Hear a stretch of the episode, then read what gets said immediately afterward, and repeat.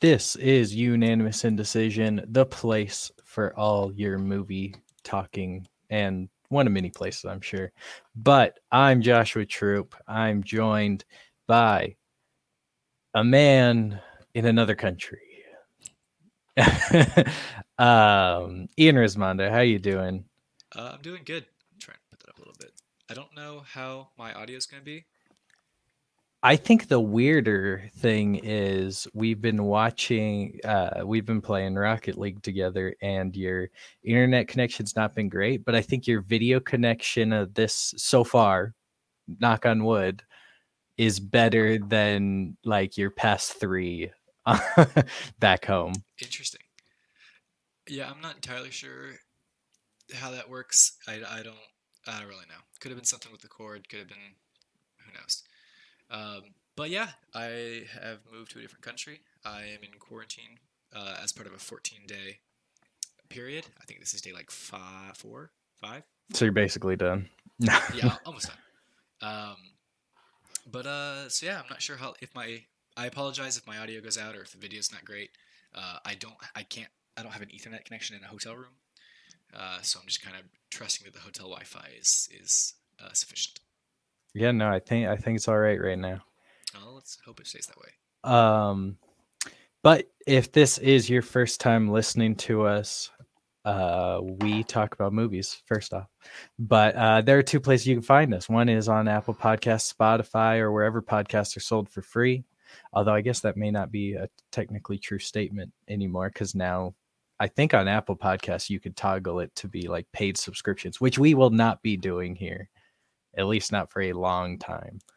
Um, and then you can find us live on twitch.tv slash unanimous indecision, where you can join the conversation live, where we record this show 5 p.m. Eastern time on Wednesdays, where we talk about a movie of the week and the movie news. And then we also have a Saturday show, noon Eastern time, where this week will be the first week we're talking about The Bad Batch uh, which not will be the sad batch. Not the sad batch. It'll be a good one. I think we'll have a hundred minutes of content to talk about. Basically, a movie almost.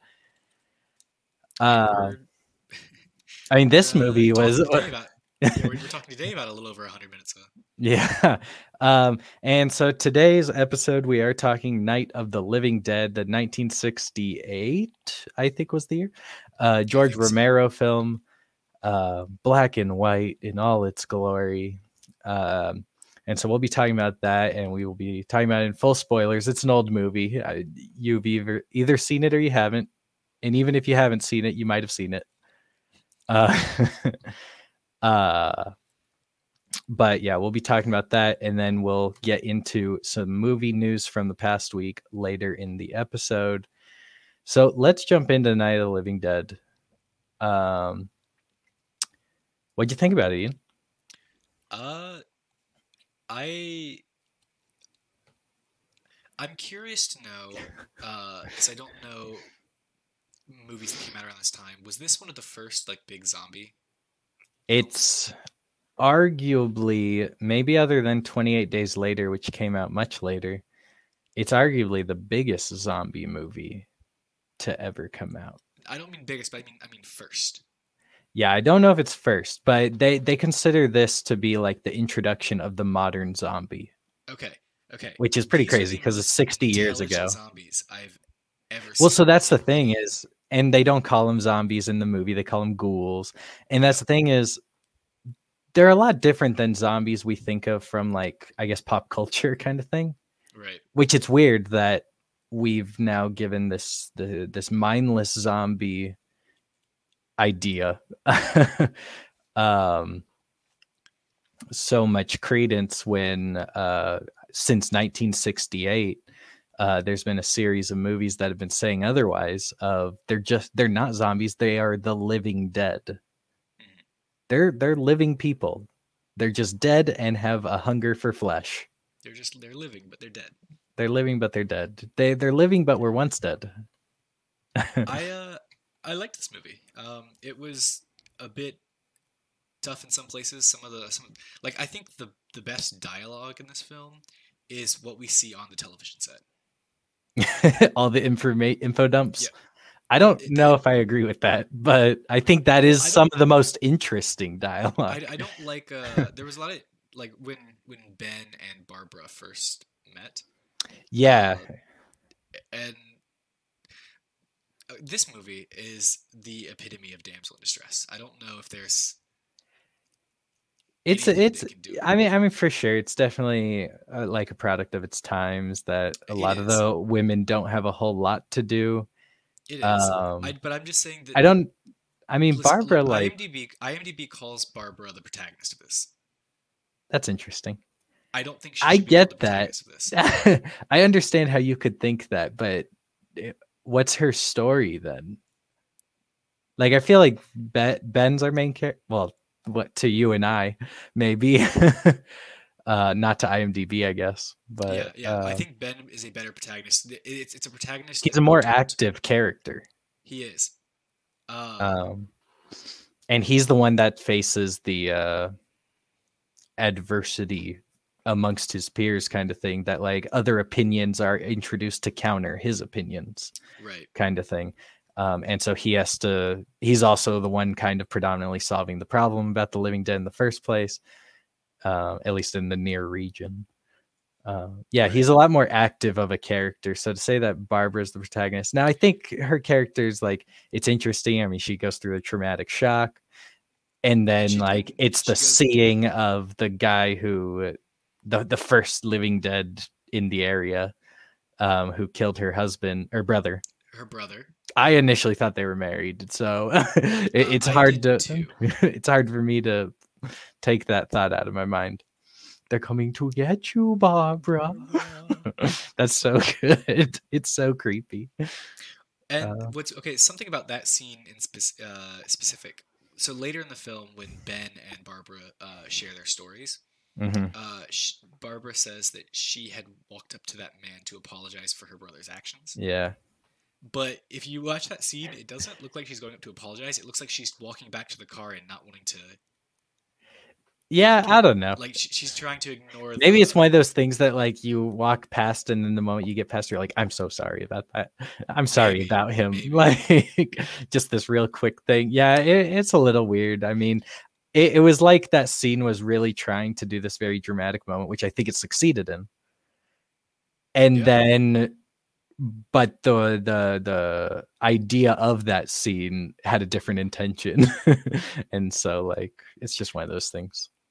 I uh, so I, I did a little bit of bit, bit of searching because this is such a, a well-known franchise and whatnot. Oh, and it's so complicated, man. There are canon and non-canon. Yeah, I've talked Uh, about this, man. well, it's no, I crazy. Well, canon and non-canon um, continuations of the, Barbara's character. Right. Uh, there's some where she goes and gets turned into a zombie and then goes off to DC in search of eating people. Uh, As one does. Where, there's others where she survives getting uh, drawn out the hole. Spoiler It's alert. pretty interesting. Uh, and she survives and goes on to be like it's like more like The Walking Dead where they're the fighting John Connor of the universe. doing cool things, just fighting off off uh, the zombie horde. yeah. Um, and then there, so uh, I think it's interesting that there are continuations of this character. How um, I think something similar is true with Tom's character. I think there's a version where Tom survives. okay, I didn't Or ma- or maybe it just shows Tom again uh, but as a zombie. I I don't remember what it was. I know the Is actor is in future movies. Isn't Tom the one who blew up in the car? Yes, with his Okay. wife. Okay, I was like, I'm pretty sure that's who Tom is. Yeah. Um I did like, I did like, because I was gonna, I was gonna uh, rag on the movie for this uh, when, when they, I think, I think we first heard about it from the radio, uh, where it says like the president has gathered together like the Joint Chiefs of Staff, whatever, whoever, and then like several scientists from, from NASA. Yeah. I was like, why are they bringing that scientists from NASA? for sure. The moment they mentioned that, I was like, hmm. w- that soon as- seems weird. As soon as they said that, I was like, you know what?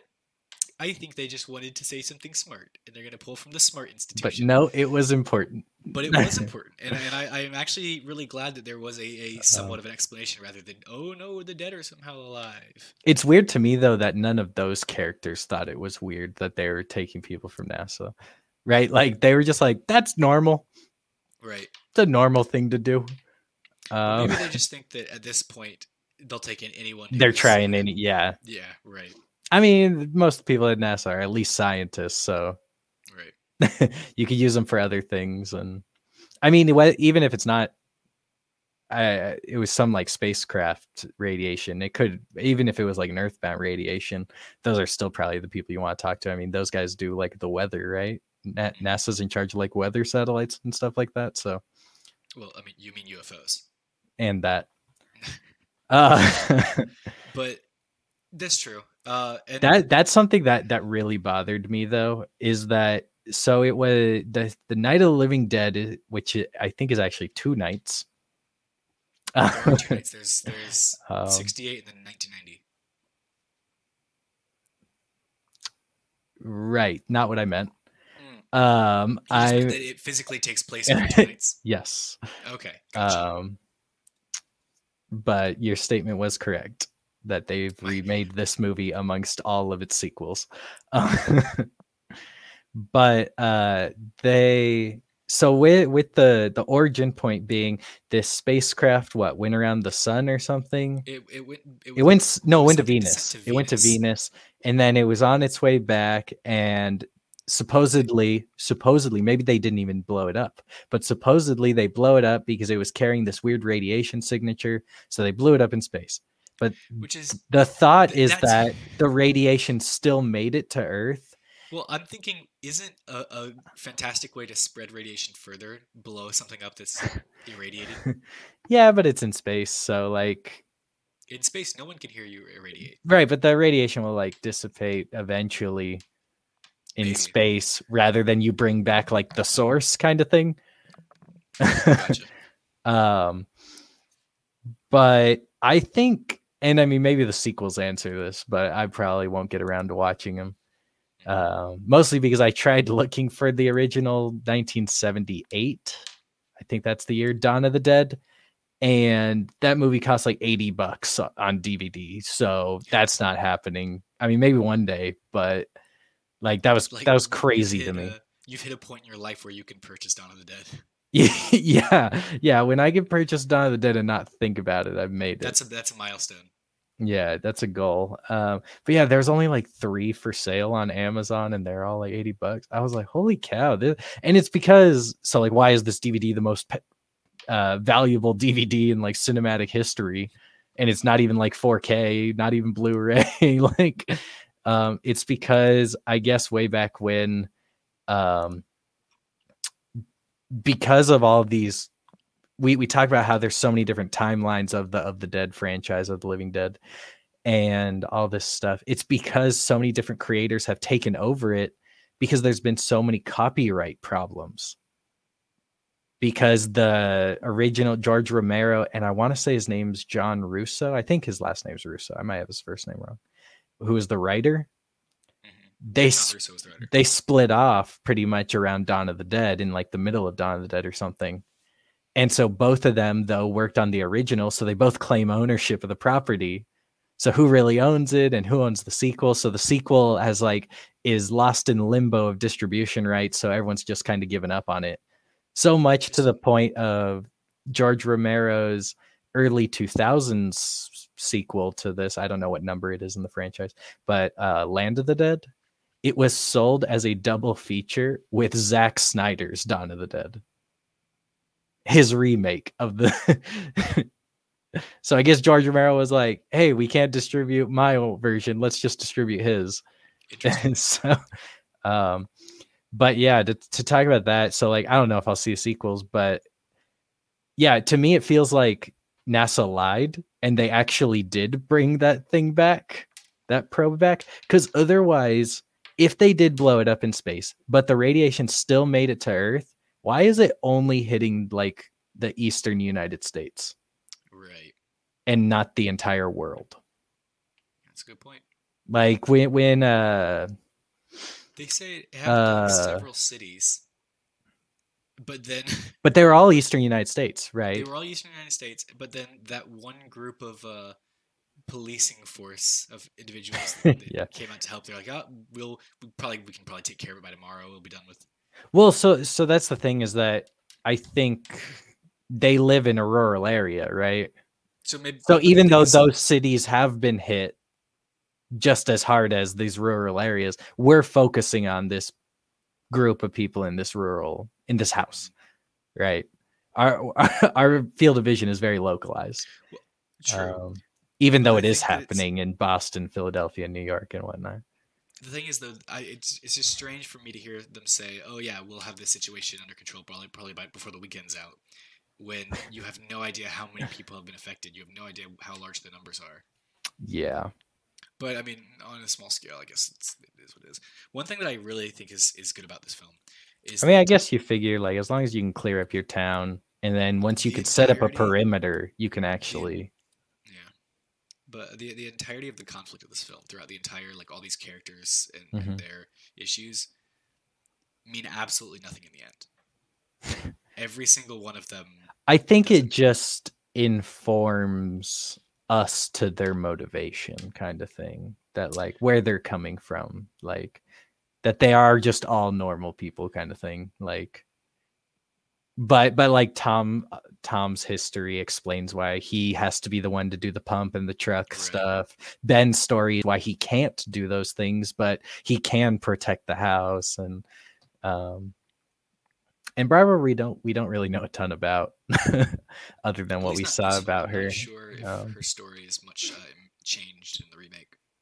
But yeah, I mean I agree with you. It's it's it's a it's a small story that claims to have a big scope kind of thing, which is interesting. Um sure. but I think that's also like kind of what I like about it, you know. No, I, I think there's something, and I, I don't know words well, um, but I think there's something beautiful about how there, like this entire film, and there this we we are told that this is happening on a very large scale across the eastern seaboard, basically the eastern U.S. Um, but we're only focused on the on the stuff inside his Yeah. house, the goings on. I th- I think I'd e- uh, almost equate it to uh now it's a little different, so bear with me, but like in Cloverfield. Now, yes, we're kind of fully aware of the scope and whatnot, but we're sh- we have such a limited field of view from this um, shaky cam, from this uh, found footage kind of thing, Mhm. um, that we have such a limited perspective, even though we know it's all of New York or whatever it was. Um, even though we know that our, our field of view is so limited to these like six people or whatever, and whoever's holding the camera kind of thing, that it's not until like the very end of the movie that you're really like, holy cow, that thing is huge. right? Like you see little moments of that, but it's the very end where you go, oh my gosh, they're nuking New York. That's how bad this is.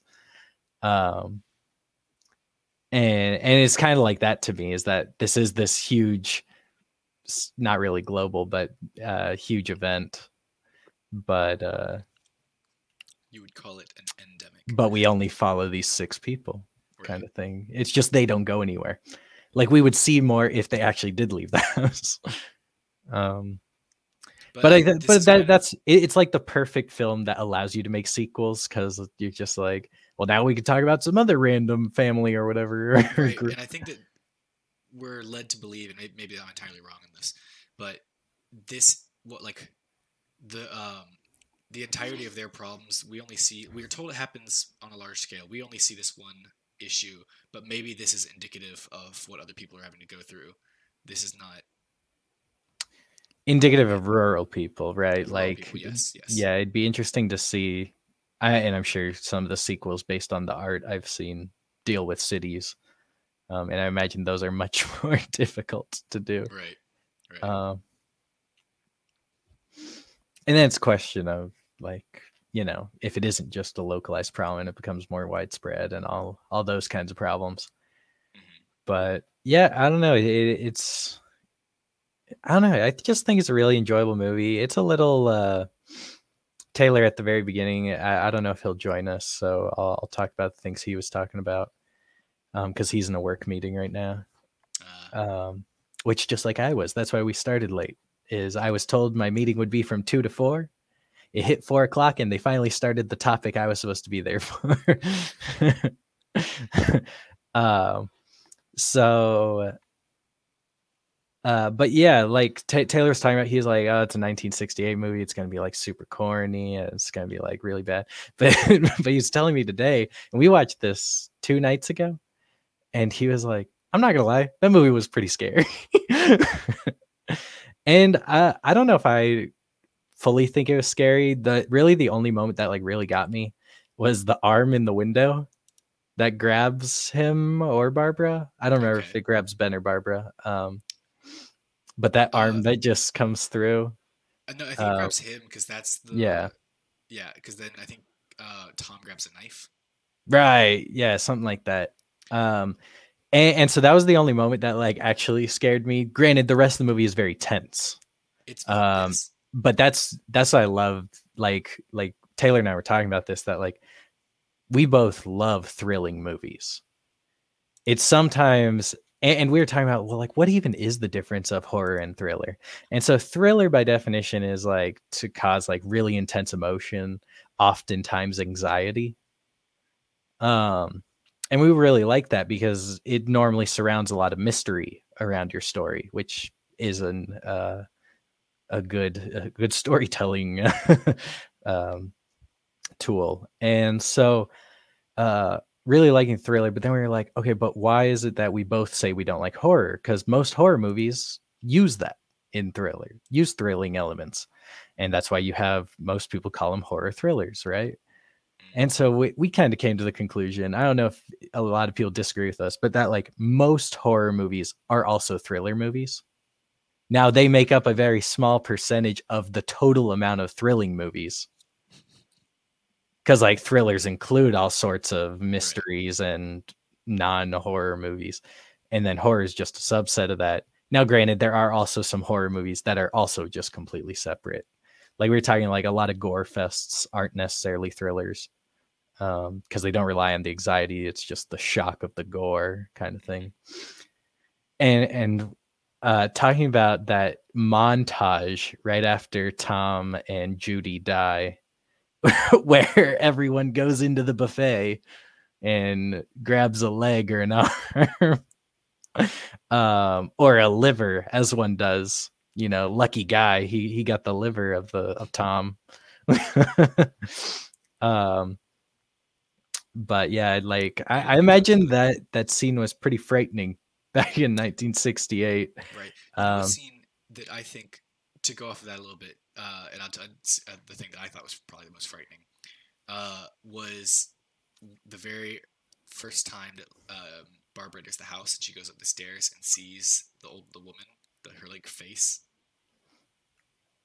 when barbara like- goes upstairs? She, she, oh like, yes briefly yes the like, skeleton yeah yeah the, the- the face and whatnot. that's a good That point. I forgot about that actually very much, and I and I think i did forget about that I, I think um, because I kept expecting, and I guess I just being a part of this culture where this is kind of what we expect from more horror esque things. I was expecting like in the multiple minutes where Barbara is just in her catatonic, like leaning against the the railing, for like an arm to reach down or something. oh god! Because like because you you know it's dead, you know it's there, yeah and but it never expecting moves, it to yeah. like come alive, and it never happened. But like that entire time, I was like, ooh, ooh, until she leaves the like until she leaves that hallway, I was expecting that to happen. Yeah, that, that's a good point. That that was an intense moment for sure. Um, it, it's interesting to see, like, because that's like basically a jump scare, but it doesn't feel like a modern day jump scare, you know. Um, But again, it, it doesn't have like the audio ties. cue necessarily, and it's just the quick frame shot to it. Um, because it's like almost just a more extreme example of what was done earlier in the movie at the very beginning with Barbara and her brother, and we do that like one second cutaway to the dude walking, and then we just don't acknowledge it for a while, you know. and, and then it's just Barbara and her brother talking again, and then as they start walking back to their car, oh, there's that guy who was walking, and oh, he's walking kind of weird. Oh, he's coming to get you, Barbara He's going to get you, Barbara. and he almost does. Uh, the best way to conclude Barbara's story whatever that is was for her to be like see her brother and get dragged out by him. I think though that like that was a cool moment that like if we are going to spiral her down like not as the main character again to di- Well, to, to further dispute that but to spiral her down into this catatonic state and then she gets woken up by seeing the guy who killed her brother and then it, her brother's there also and it's just like oh all the point- trauma of the this last 24 hours culminates into this one moment Up until that point, because I don't think she had really believed that he was gone. Because like there, they Right. had that whole conversation where she wanted to go after her brother because hmm he was out he was out there and ben's like no he's dead already and she didn't want to believe that and i i think until she sees him again she's like that she's still holding out that little bit of hope And that's the thing that makes it so interesting, right? Because they're the living dead. So you go like, oh, he's right there. It's so close to having him back. Right. Just you know, he's a little hungrier this time. he's just always got a hunger pain in the back yeah. but i just yeah i, I have a hard time differentiating like these zombies from what i tend to think of because uh, these are using tools using rocks to smash lights uh the the little girl Very uh, intelligent. karen um That sounds right. She uh, uses she the grabs a, a trowel off Mhm. off of the rack to to finish kill her off. mom. Um, I just I would expect I I expect more like base instincts rather than I don't know. right. Higher- no, I mean, yeah, and that's the thing is that they're yeah they're pretty intelligent, and I I guess we we watched this in preparation for a month from now when we're going to be talking about Army of the Dead, and that was something we were shocked about, right? Watching Army of the Dead trailer is where like they seem fairly organized and fairly intelligent, like right, right. um and yeah i mean turns out if it is a sequel or based on the living dead universe then yeah I i mean that's definitely pulling from the original content which is cool um but i just like you said we didn't we didn't know zombies could do that. We've been trained by culture to know Right. that zombies are mindless kind of thing and um but no these zombies are pretty intelligent. Um but i'm waiting for you to see zombies drive. That's what i want to see zombies drive or like we have that zombie tiger in army of the dead i want to see one of the zombies ride the tiger Do you think? Never mind. I had something that I, I completely. It did. It went off the rails. You know what? No, fine. Do you think we could get a zombie Ghost Rider? Like, I, I want to see them. what I want to see them like driving around all these vehicles. Like they have. I don't know. It's just something I was thinking about because I. You said uh, zombies driving, and the first thing I thought of was Ghost Rider: Spirit of Vengeance, where he's driving the giant construction. so what are you adding to zombie driving you know, I don't know. I just you just want zombie driving I like just i want to do watch Ghost Rider: Spirit of Vengeance. no you don't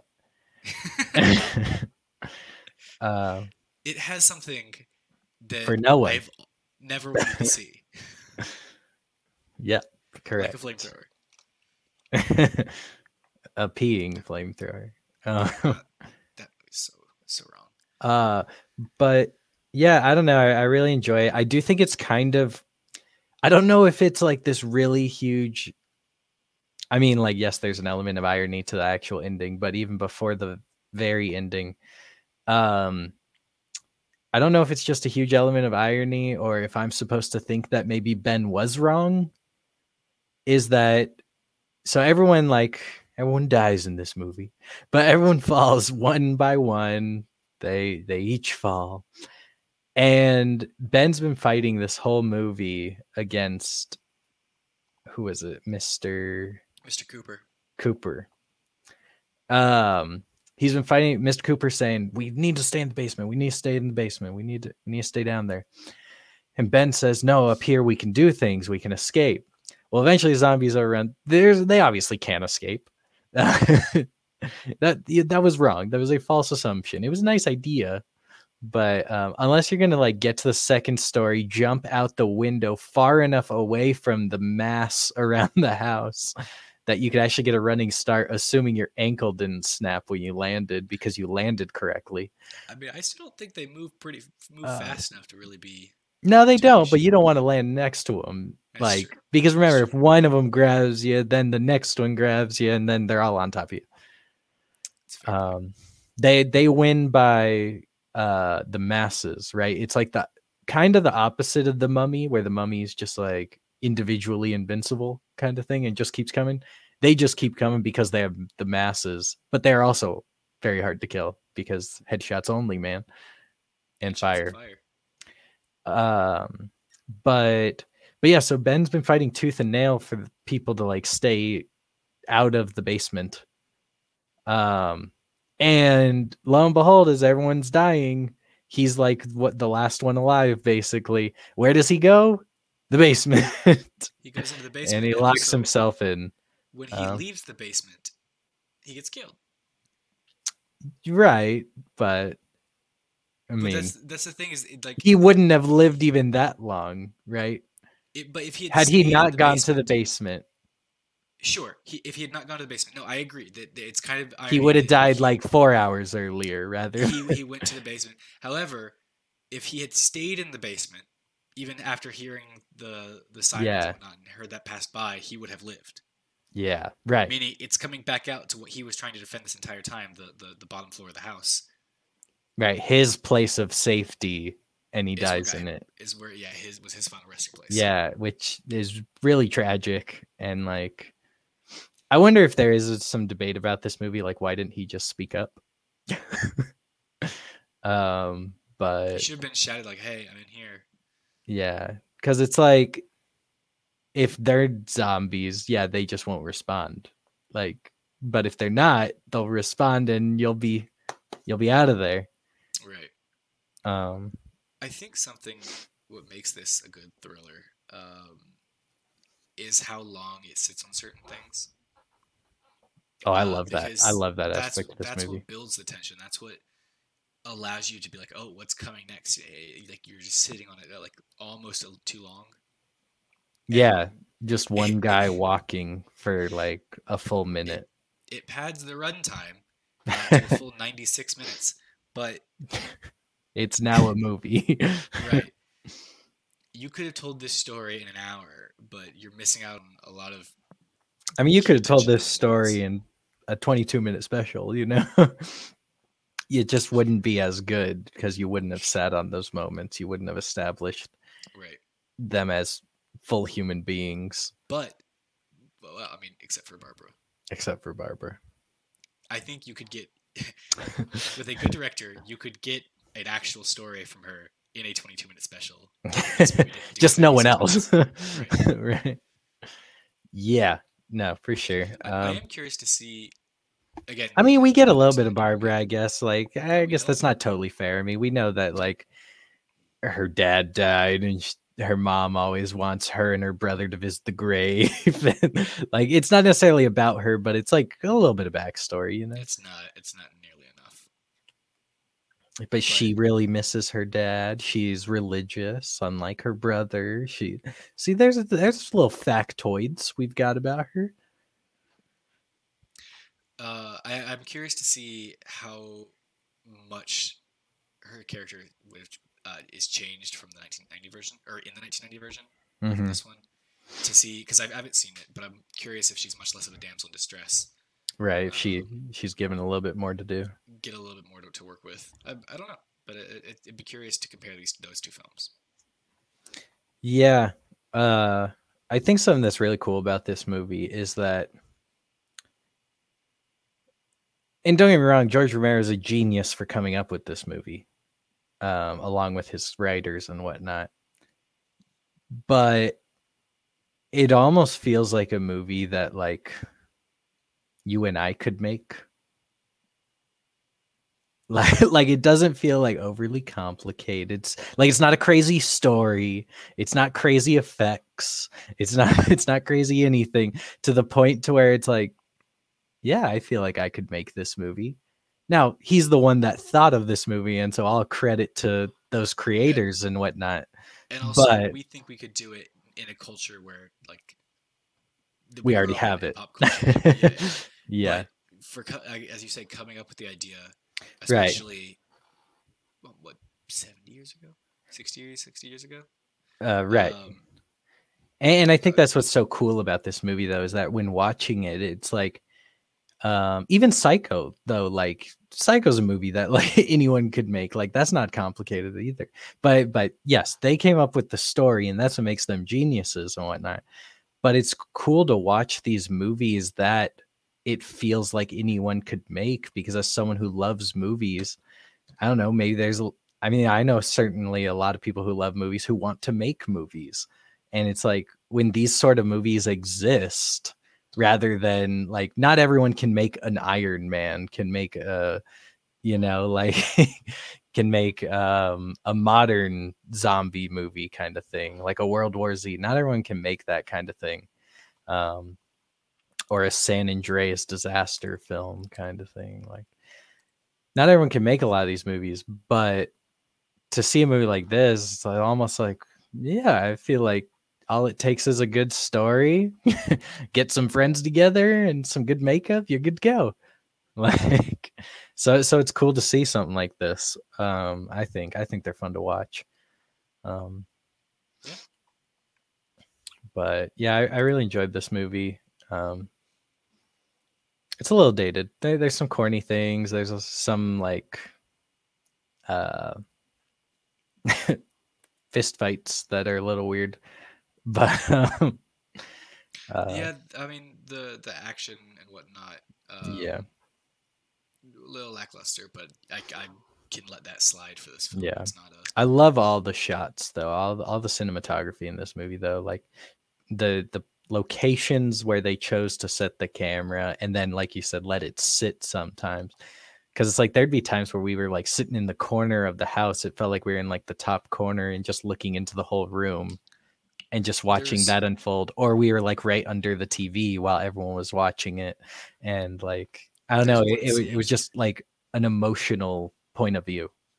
There's one scene where Ben is going to, around to like board up the, the place, uh, which God, there's so much of this runtime with him boarding up the house. well, he's actually doing it, man. he is, he is, he is.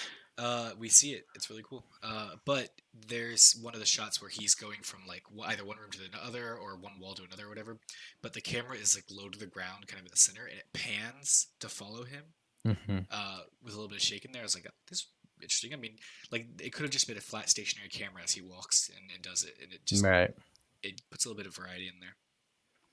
Yeah, I thought I thought it was nice. It, it felt good. Um, and then they all make it out alive.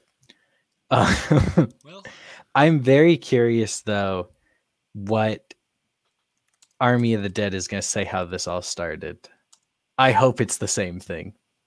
I really want it to be some spacecraft from Venus and NASA's involved. Because I thought that was something that I was just like, I need more detail on this. That is very interesting to me. Um, like, is it some sort of alien parasite kind of thing? Like, it's just Venom. Venom. Yeah, it's a symbiote. Symbiote. It's a symbiote. Yeah, could be. Uh, And you're right. The the Wikipedia page calls them ghouls. yeah, they're ghouls. I hope that's another thing that Army of the Dead continues that they don't call them zombies. I hope they call them ghouls. Apparently, uh, Russo and Romero's final script drew heavily from I Am Legend, uh, the 1954 novel. Ah, interesting.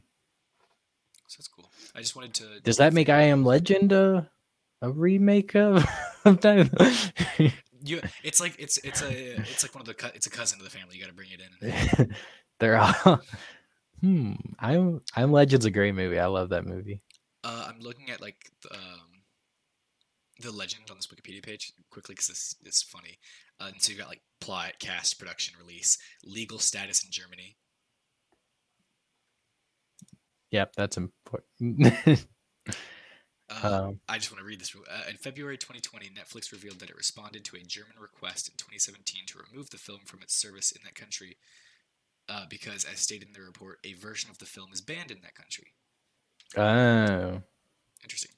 Okay. yeah. I I, Rest of this. I, I want to say it's the cannibalism aspect of it all that some con- countries don't like looking at. generally frowned upon. So like I said, it, it, was probably the hardest part of the movie to watch. Just this montage of zombie eating livers, zombie eating arms, zombie eating uh, intestines, and he's like carrying it around with him. It's like playing with his food. And, uh, it's just really gross. Um, it looks like prop wise very good.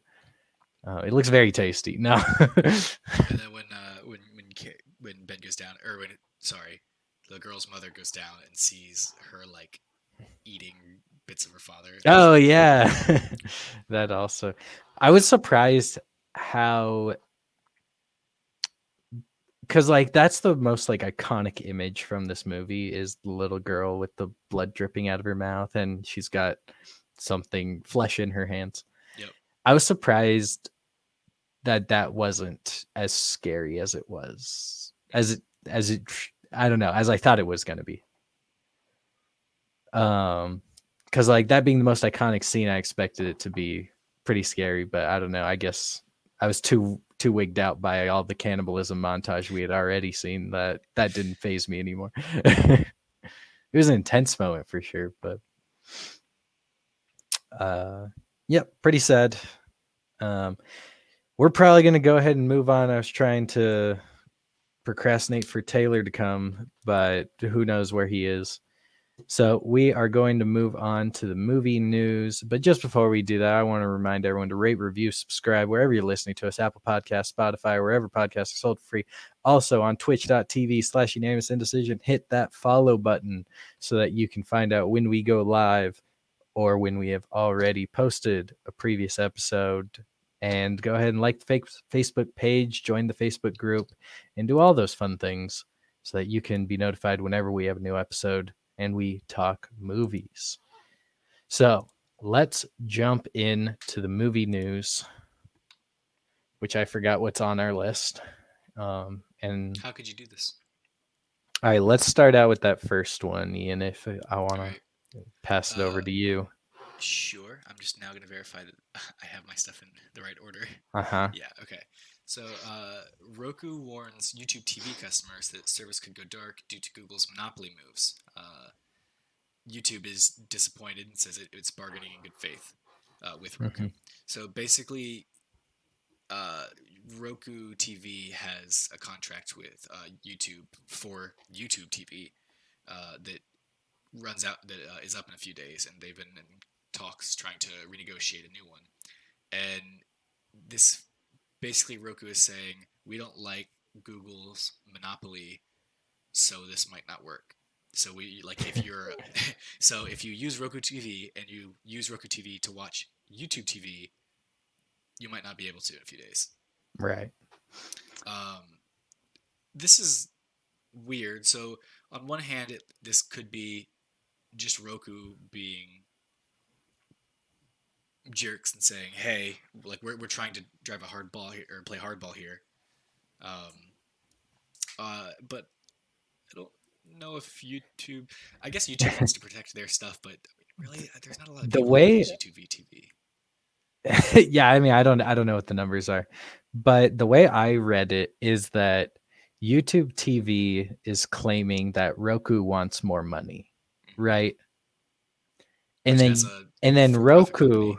Yeah, right, like they're fully allowed to do. I mean, and if they're asking for too much, I guess YouTube TV is just gonna have to say, okay, we can't do that, right? right? Like just walk, you know. It's it's like a car dealership. Sometimes you just gotta walk. But um, but on the flip side, Roku's saying they aren't asking for more money. Instead, YouTube TV is asking for more data because we all know Google likes to have all its data from everyone's lives. And Roku doesn't want to give that to them. They don't they don't want to give that data to them. Um at least that's what they're claiming and so so it's kind of this back and forth they're both claiming things about each other that aren't great um and so like obviously we have no side on this but uh we we just watched a movie on streaming night of the living dead's on hbo max i watched it on a roku i don't know if that's what you did or Nope. not at all. um so i watched it on a roku so if i had a youtube tv uh subscription this would be important to me i mean that, that's kind of why we're talking about it. is it it's a roku is a streaming i don't know what the word is not distributor but it's like a platform. platform yeah It's a platform. I think that's the right word. Other streaming services can like can can congregate. They can go to meet up. Yeah it, it's it's a place to like host streaming services. right like and and i mean we see this sometimes within some other streaming services they offer that as well like amazon offers your your Starz package there also kind of thing or hulu same thing um and roku's just this other one that offers accessibility to most of them assuming you have those subs- those subscriptions um and i feel like you say youtube tv is pretty low but i actually feel like it could be pretty high. I feel like there could be a lot of people not like a ton of people like like when i say a lot i'm not talking disney plus netflix numbers but like i could see like 5 million people i don't know. I don't think. it's i mean as worldwide? Yeah, I don't think it's that large.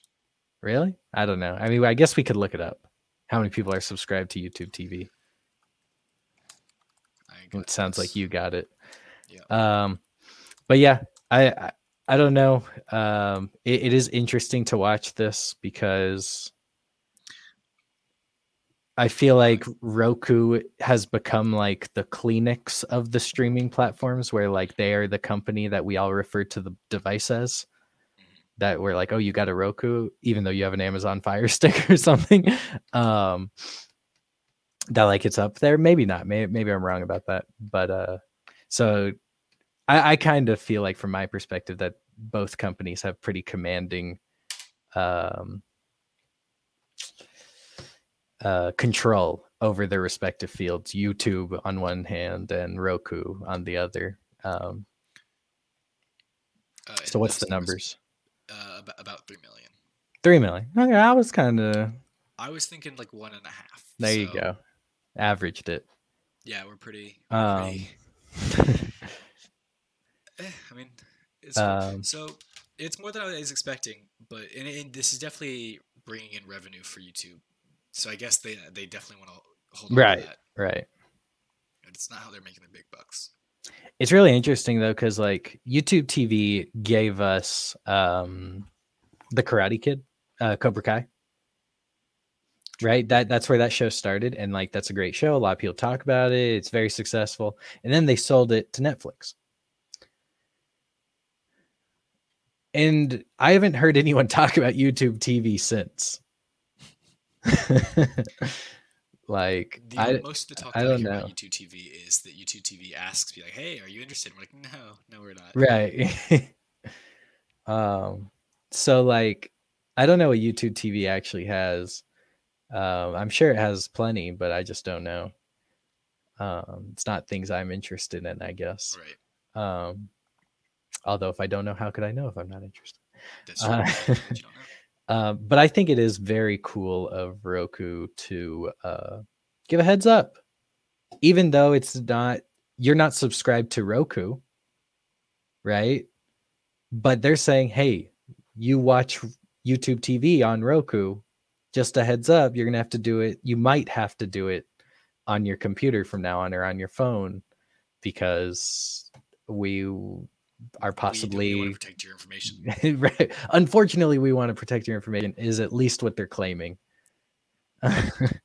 like who who knows what's actually going on in these negotiations? I mean, if you remember the Roku HBO Max negotiations took like six months. So uh, who knows? Uh, but they eventually figured it out because it's mutually beneficial. Um, so I, I don't think anyone should worry too much. But um, but yeah, let's go ahead and move forward. I just thought that was Alright. interesting though. Uh, we have got a first look uh, at Amazon Prime Video's The Tomorrow War. Yeah, and this is one of my most anticipated, actually. Okay. um, joking around with all the Mortal Kombat stuff, but yeah, uh, you, you, you uh, butchered me and kept saying, oh, slandered so, you. So excited. Uh, yeah, this actually is one of my most anticipated, and I think it looks pretty interesting. It is about what I expected so far from this first look. Um, nothing feels super crazy. I don't think, unless I'm misremembering. Crazy. I honestly was like, I watched this and then I rewatched it. I was like, I don't think I got a single thing out of this. Yeah, I mean, he's he's a teacher that gets recruited to war, like that. Um, I mean, basically, the Google telling you future war. synopsis says a man is drafted to fight in a future war where the fate of humanity relies on his ability to confront his past. yeah, and like I feel like that's a very interesting description because like, what does his past have to do?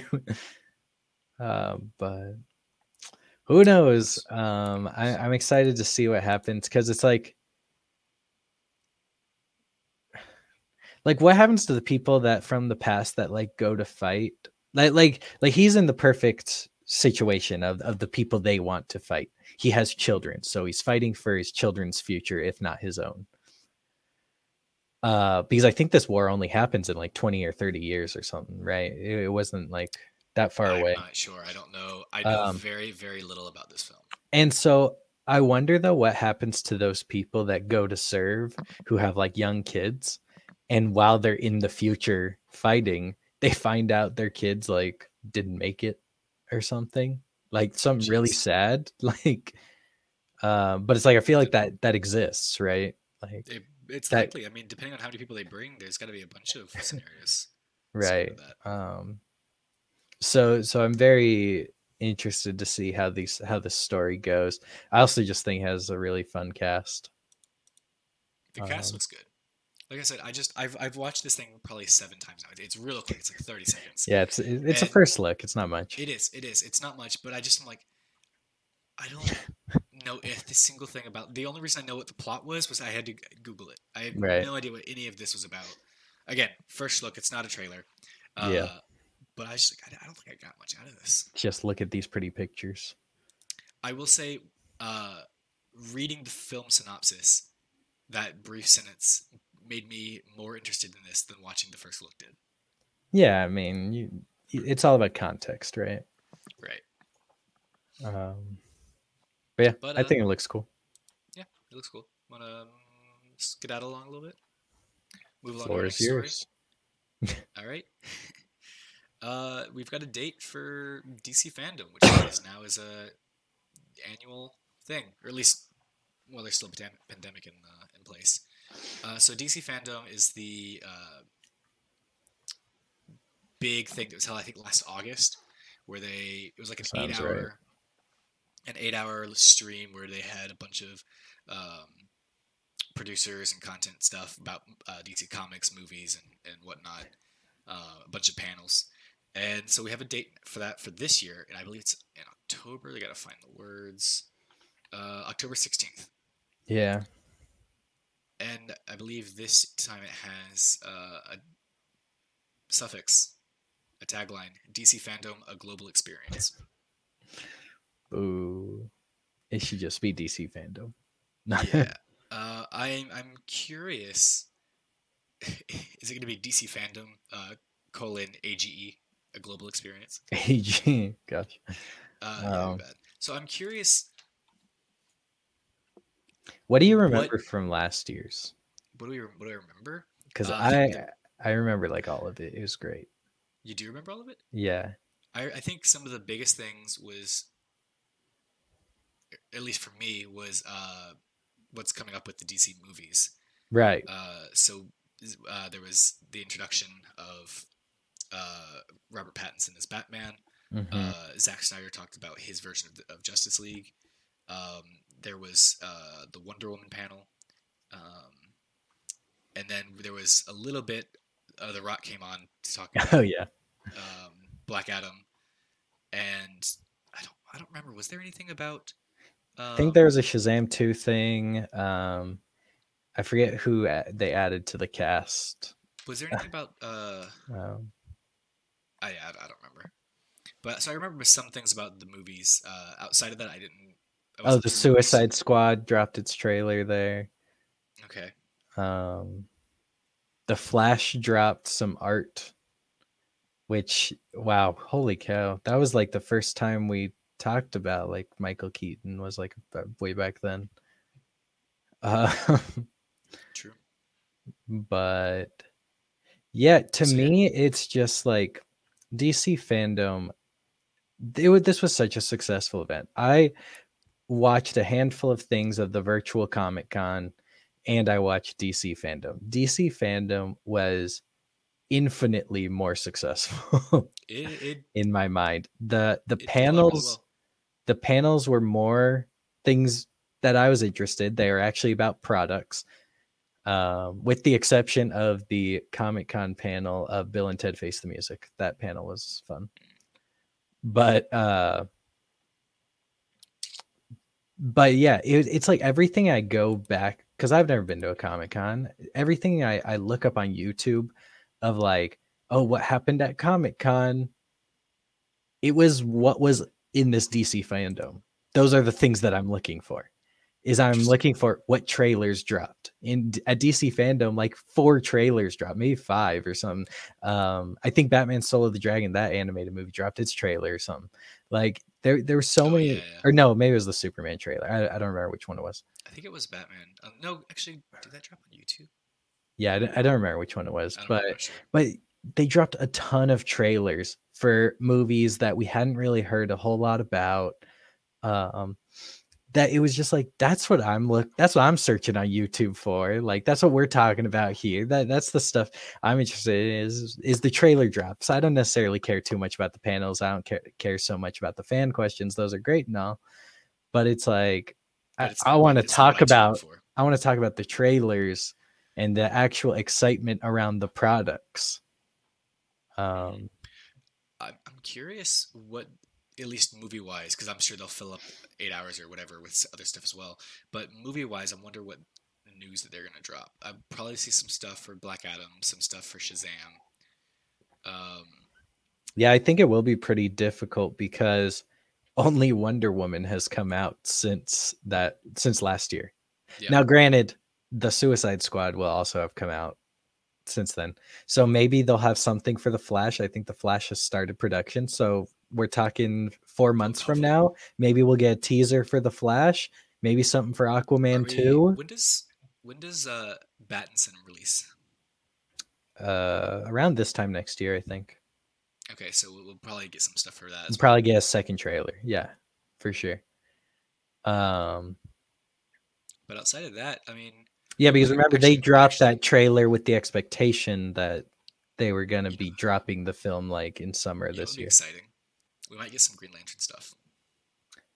we could get some green lantern stuff for sure for that hbo series uh i wouldn't be surprised about that um i think superman and lois will get something because i think a lot of people like that show Yeah, how's that Um, doing, by the way? Uh, what are Uh, I think? I'm two weeks behind, but only because like I haven't been keeping up with any of the CW stuff, so I forget there's actually something I want to keep up with. Um, but it's pretty good. I, I've been enjoying it. It looks like Taylor's joined us. Um, Howdy. How's it going? Uh, It's going Taylor good. What y'all talking about right now? Holy cow, Taylor, you are loud. I don't know if that's just on mine. It's on Oh. your end. He sounds pretty normal. All right, talk again, Taylor.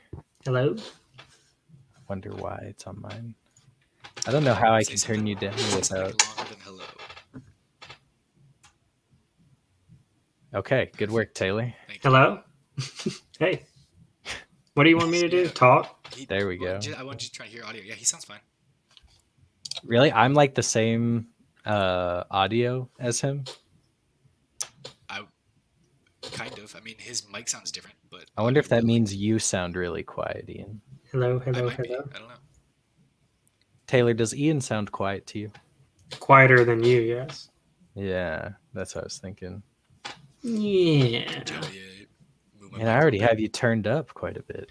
What are we? Uh, what are we we're currently talking- talking about? We're talking currently about DC fandom. Oh, okay. So the one that I Know the most about. yes. Um, but yeah, I don't know. It's just like this event. I loved this event last year. Um, it was just like it was everything I wanted. I was just like one trailer to the next, and uh, even hearing The Rock talk about Black Adam and how he's like, "Do you know what? Everyone's gonna have to watch out because there's a new power player running around Yes. in the DC universe, and even the Marvel heroes need to watch out." um, and it was just like yeah, it was just a fun event that like yeah, I, I didn't care for all the panels and whatnot, but like they were just dropping trailer after trailer every half hour to an hour that it was just everything I wanted, you know? but I mean, they had a lot of variety with what they had, so there's like a, little something for everybody. right, for sure, for sure. Um but yeah, I, I'm definitely excited for this year. I hope they maintain it to be one day because if they spread it out, they're just filling it with fluff, especially when you're already bringing up like a lot of the stuff they already talked about still hasn't come out. Um, but yeah, I'm expecting Batman second trailer, Flash first look, maybe, maybe a full trailer, an Aquaman 2 thing. Uh, although, no, Aquaman 2 is not until 2023. Maybe not Aquaman 2. Maybe they'll do like a teaser for it. Yeah, Like maybe just like some set photos, um, some some early stuff. Um, what else does the DC universe even have on its slate? Oh, maybe some for all these uh, other movies going on, Zatanna or Blue Beetle, Oh, yeah, it's true. or It's true. Or Um, Nougat. Wait, no. Or, Eh, wah, wah. Oh, sorry. This is kind of random. Are they making a Super Mario movie? Uh, I believe what you may be referring to was canceled, which I think was the stuff with Netflix, um, where they were making a Fox, a Fox McCloud TV show and a Link, or was it a Zel- Zelda? I mean, that universe um, TV show, but those were canceled. So I assume anything they were working on in Mario at Netflix was also canceled. there does seem. I mean, How did you get even quieter? I, I don't know. I moved the thing closer. There we I- go. I'm not. I'm not quite sure. Um, I I just did a quick Google search. As of uh, October of last year, there is a Super Mario movie set for 2022. Is it through Netflix? Uh, I, that's what I'm looking for. I don't see Netflix mentioned yet. Okay, if it's not through Netflix, it could still be around. But I think the Netflix Nintendo stuff has fallen through. Okay. Uh, Netflix is not mentioned in this article. Yeah, so maybe who knows? It I says mean, CGI animated movie scheduled for 2022. They do um, already have the greatest movie ne- ever made. Is the Super Mario Bros. Yeah, Bob Hoskins as Mario, Mario, and John Leguizamo as Luigi Mario. Got to find that movie still.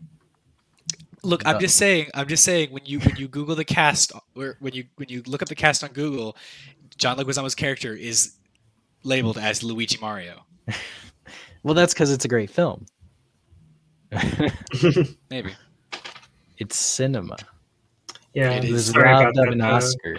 I was just thinking about how we Without get- the bad, you don't know what the good is.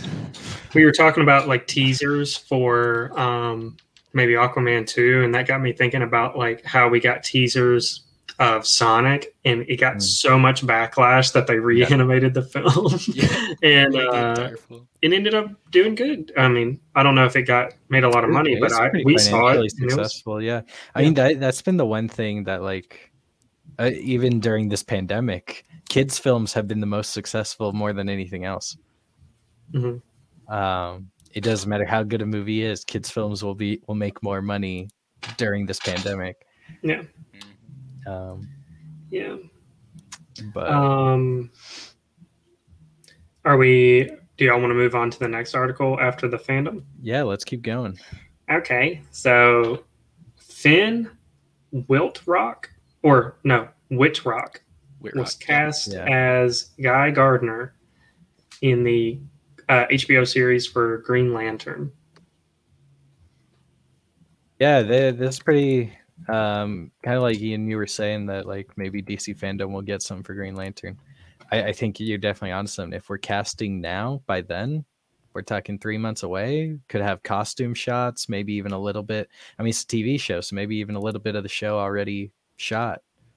You know, It's- Uh, it's They possible. might be able to drop some footage. Who knows? Um, but I think this is cool. I mean, they said this Green Lantern series is going to feature a lot of Green Lanterns.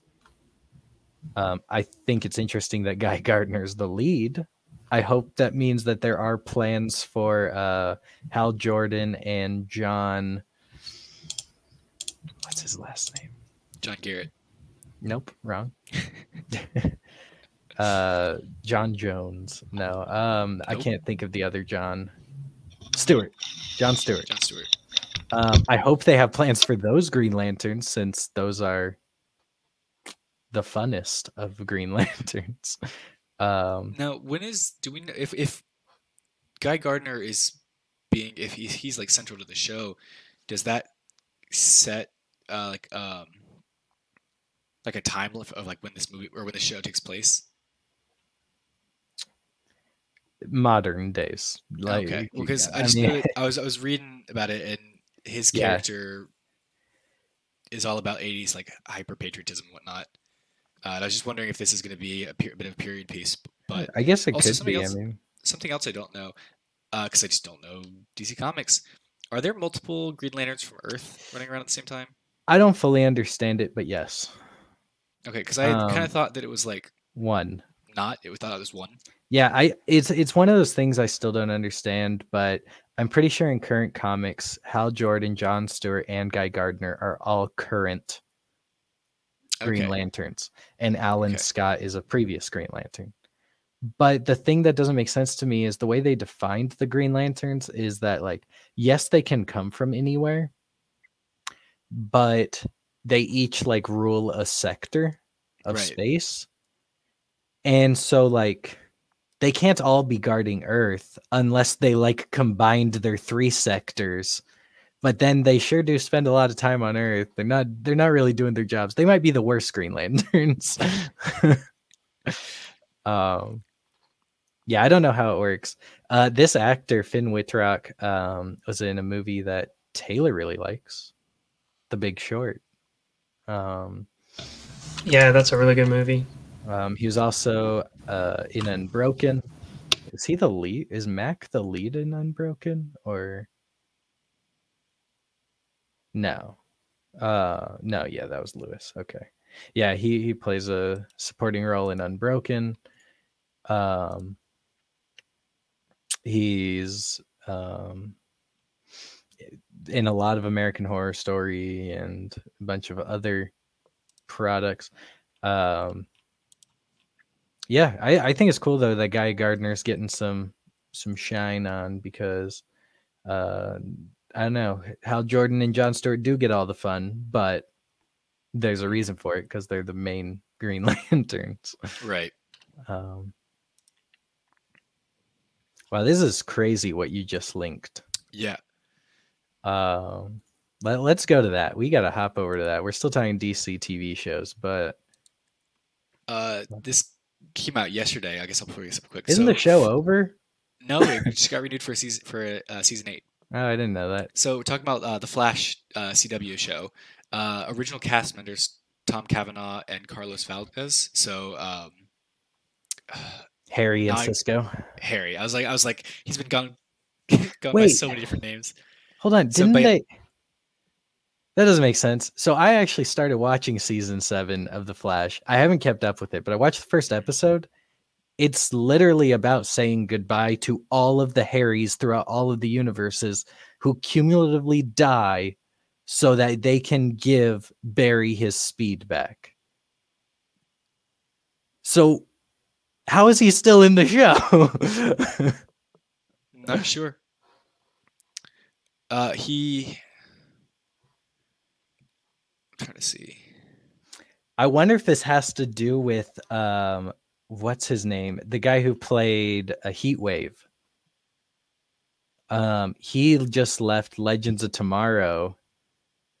Uh and he was pretty passionate about his leaving and then he apologized and said it was amicable. But uh, Well, okay. So reading this, uh, Cavanagh, who plays Harry, thanks for that. He uh, quietly ended his series' regular run with episode three of season seven, Mother, uh, which Okay. wrapped the outstanding season six storylines.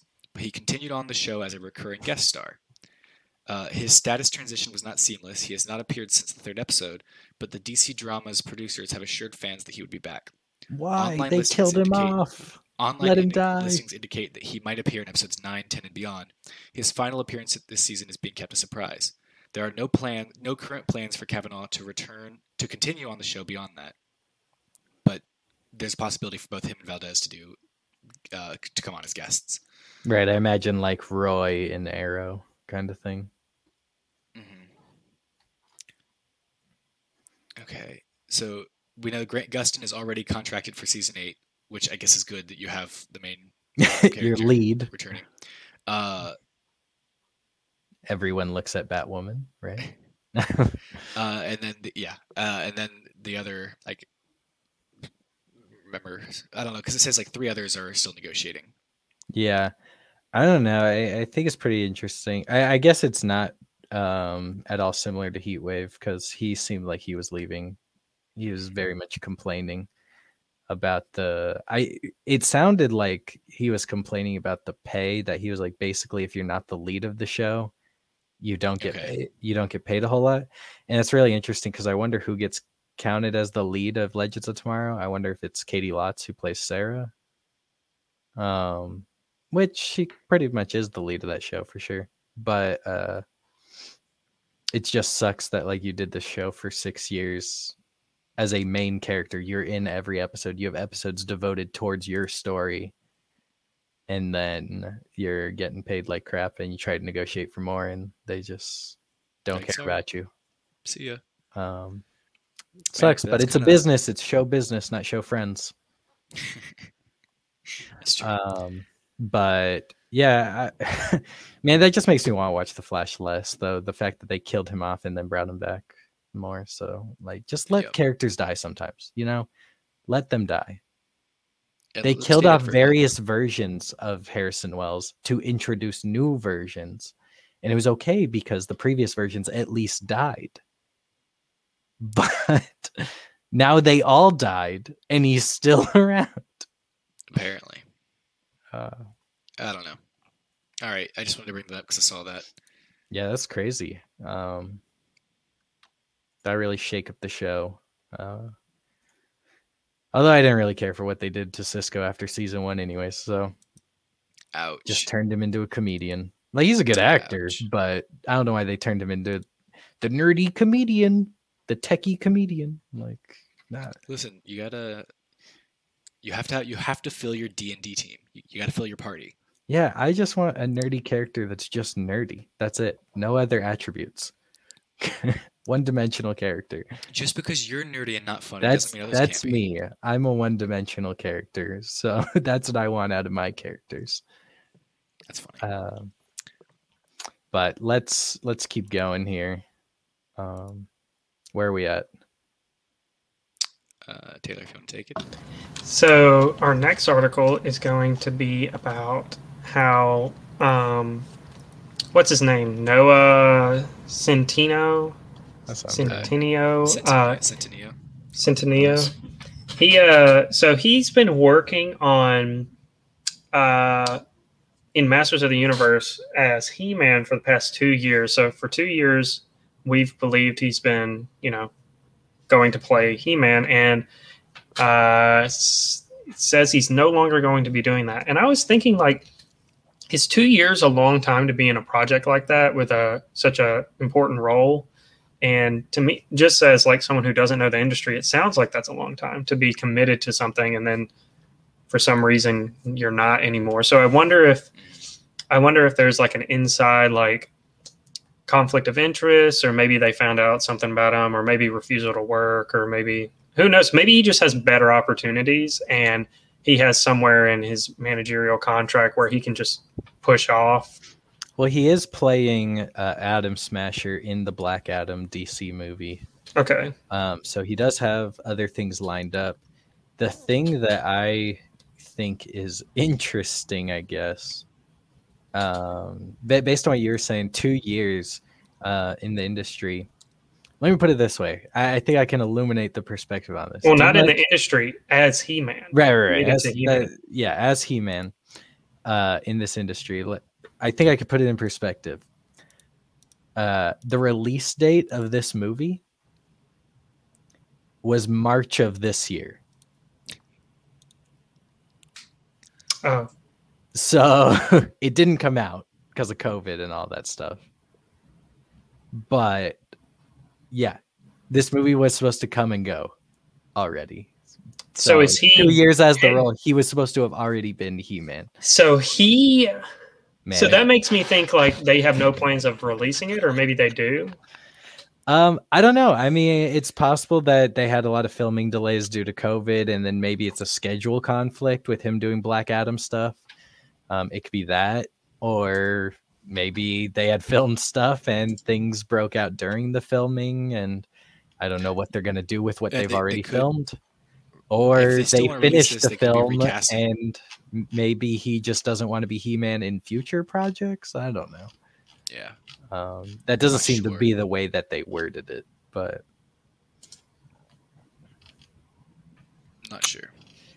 Yeah, I I don't know uh, what what's going to happen to this one, but it's kind of getting pushed around. It's it's one of those projects that we, we I feel like we there's like one every year that we talk mm-hmm. about that gets pushed around. It's just right now due to COVID, it kind of feels like all the projects are are that one project uh, that's getting pushed around, having casting problems, having director problems.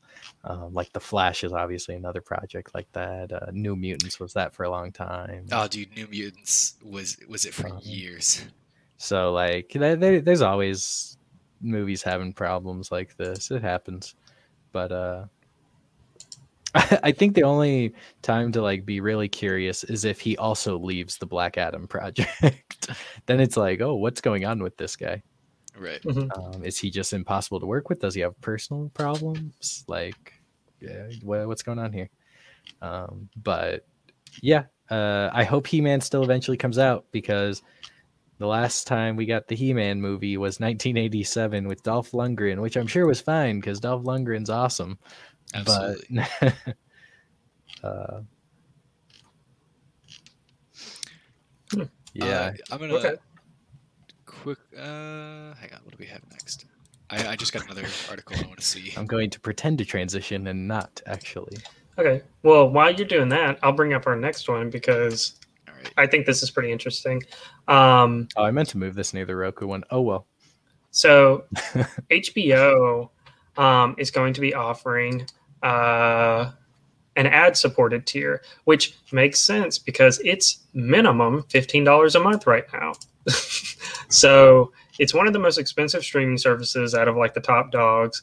Um, Hulu starts at six, Netflix starts at nine, um, and HBO starts at 15 or you get it free through AT&T.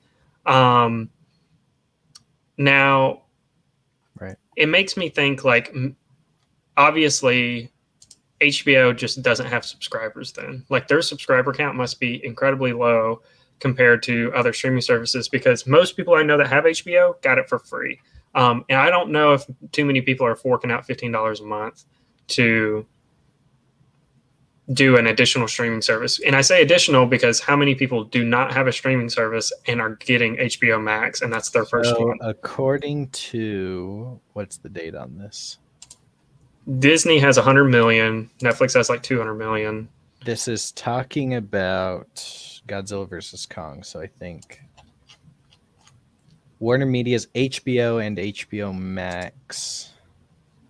Wait, what? HBO Max only. Okay, it's hard to tell. For yeah. let's say 42 million. I don't know what this 64 million number is though. Maybe it says a worldwide subscribers, so maybe 44 million in America and 64 million. But worldwide. is that 44 million including one subsidized by your phone plan slash yes. internet plan? The Disney Plus numbers include those also. The Netflix numbers include those also. But still, though, like, you know what I mean? Like, how many people yeah. are getting Netflix for free? I how many people are? I'm Wait, getting? Netflix for free through T-Mobile. Oh, okay. Who's getting Disney for free? I think Verizon gives Disney Plus for free. Okay. Um, so yeah, so there's there, there's Not a, too many people are getting Netflix for free though. There's a fraction of people that are getting something for free. Two Um, not too many people have T-Mobile because AT and T and Verizon are the giants. Sure. Um, so I just the fact that HBO is offered with AT and I I just feel like that is 44 million is like a majority of those people just have to be the ones that signed up for their free, you know, subscription through their AT and T provider. Um, now that doesn't mean HBO is not making money because they're subsidizing it. Like they're getting some money kicked back from AT and T to have it offered to their customers, but yeah, um yeah if they're going to want to compete with people outside of their you know they're, they're going to have to have a lower tier and one thing i thought was interesting from the investor day meeting that they had it says that hbo shows will not carry ads whether you're on the least less expensive tier or not and i think that's kind of cool and i mean i don't know i mean i wouldn't be surprised if netflix and disney plus already do this but uh it's a great way to promote your shows you know if Netflix someone's and like Disney Plus don't have ads, right? oh yeah They're- that's true They're cheap Whoops. and well, Netflix Hulu and. Amazon Prime. Hulu they, has they ads. Amazon Prime has ads. Yeah. Yeah, I wonder if they do it. That's what I'm saying. On their own content, do they put ads? Um, Uh, Hulu, I want to say does. Yeah, I, wanna think Hulu say- does. I think Hulu bombards everyone with those ads. Yeah, because Hulu's like when I think of ads during streaming, Hulu's the Yeah. one I think of because they play the same ad for you six times in a 20 minute show. Yeah, Uh, one thing I noticed too with Hulu is that the way they do their ad timing is kind of interesting, and I think it's, I think it makes sense. They probably did some data to figure out what would be the best model, but it seems like you get shown the most sequence of ads at the beginning of the show because you've sat down, you've started a show, you're willing to sit sure. through Yeah. more, and then as the show progresses, they do less and less because they know like yeah, I'll sit through. They don't wanna take at you at the off. beginning as long as you don't interrupt the movie in between. Like, yeah, Yeah. sure, no problem. But I mean, uh, that's very much like a. Like I'll just movie turn it on and go to the bathroom. You know, Yeah, it's very much like movie theaters where y- their, Right. ads are like Yeah. other trailers and stuff for upcoming movies. I mean Yeah. that that's what I always think is like if ads were trailers, I would my I would love ads if they were TV trailers for other things. is awful because I don't know if y'all remember watching movies on television, but like as the show gets gets close to the end, Yeah, you get they- like five or ten minutes that of screen time. tra- And then you get, like. Yeah, you get five ten minutes of action Yeah. or from the movie, and then you get literally ten minutes of ads. yeah, uh, but that's, that's, how they it's, like, so funny two-hour 'cause, movie's like, four hours. streaming was supposed to be our path out, right? No ads, uh, cheaper. Now we we each have like five streaming services, so it's no longer cheaper, and now we're getting ads again. I think it's fine So, though. yeah, just wait a few more years, man. It'll be the same thing. I the benefit of be being able more. to choose your more. show and pick it on demand, like that's I know I know It's not like we we grew up in the day where there's only three channels and we didn't have a choice of what we were Yeah. watching. but we did grow up i grew up in the era of where you know you did have you know 50 60 channels and you still had to wait for stuff to come on and then when we got you know the big packages it's just more channels it Yeah. wasn't on demand Right. and then we got on demand and but it was very limited like But Taylor, that choice is wasted on you because you just spend two hours scrolling. yeah but i don't feel like i'm wasting my time Sure, you do. When you decide to turn off the TV, realizing you didn't end up watching anything well hey 30 because minutes you're like, "Oh, bedtime." look look look glad I watched 30 the minutes- directory for the whole two hours. 30 so would i rather watch spend 30 minutes trying to find something to watch and then quit searching and go to bed or would i rather sit on a tv and watch 10 minutes of a show and 20 minutes of ads and then go to bed I'd rather watch ten minutes of a show for sure. Because I have 30 turned to on 20 minutes of ads because I've turned on shows literally for just ten minutes and then gone to bed. Uh, So- you weird. Um, but it's like going to a library with the intention of reading a book, and you only read the titles and you never pull out a book. i do that a lot Yeah, that's what I'm saying. That choice is wasted on you, man. i go to books a million all the time i don't think i bought a book in like in person i don't think i bought a book Ooh, this one has a cool cover. maybe like eight years. I just Uh, can't buy them in person. They're way too expensive in person. yeah. Agreed. No, I mean, I I do think it's a good move. Um, I think it's also very smart because I think a lot of people are subscribed uh, for those HBO originals, which for years now have been uh, phenomenal. And with HBO Max, they've continued to be with Watchmen. Um, I watched uh, what was it called, Raised by Wolves. I that show was crazy. I, I can't even say I loved it because like it's too weird of a show to say you loved. Like I, I won't I won't say that. but uh, it's a very weird show, but I was all there for it. Um, and they have a ton of other ones just going on whenever. Um, but yeah, so I think it's pretty smart to charge this cheaper version. Granted, I do think the greatest thing HBO Max offers is its huge library of. We just watched Night of the Living Dead on HBO Max. I mean, of these classics movies that are very hard to find anywhere else. Um, and so like, yeah, it's cool. Um, like your place for westerns and classics and just like anything pre 1990s. and then also it has the modern stuff that Warner Brothers has thrown out into the world. But uh I think it's a good deal. Granted, it is the most overpriced one, so like, yeah, it'd be nice if it was more competitively priced. Um, I still wish Hulu's ad-free version wasn't so expensive, but How much uh, is their ad-free version? I want to say it's like twelve bucks. Mm. Maybe it's ten. Because there's that whole like Disney Hulu bundle for thirteen. I don't know. Right, right. Um, know. but it's smart. I mean, kind of pulling a page a little bit out of Peacock's book, even though Peacock has the free version, but they have the free version, which gives you ads and a limited library. Then there's the paid full library but ads version. And then there's the paid ad free tier. So there's they have the three tier system, which I think that's pretty cool because they have a free tier. So you still get some stuff. You can find like one season of The Office. There's episodes, and that's not even a full season. yeah. They pick and choose episodes. four episodes. These we determined these to be the worst episodes. um, but yeah, so like I, I think tiered systems are probably where we're headed in the future. Netflix has a ton of tiers. Um, I think Netflix's tiers though are kind of messed up because they're throttling quality and number of screens, which no other streaming service does. Um, so I I think I like Netflix's the least, but uh, maybe that's just because I'm getting the the free lowest tier, and so it's the lowest quality. But yeah, I mean,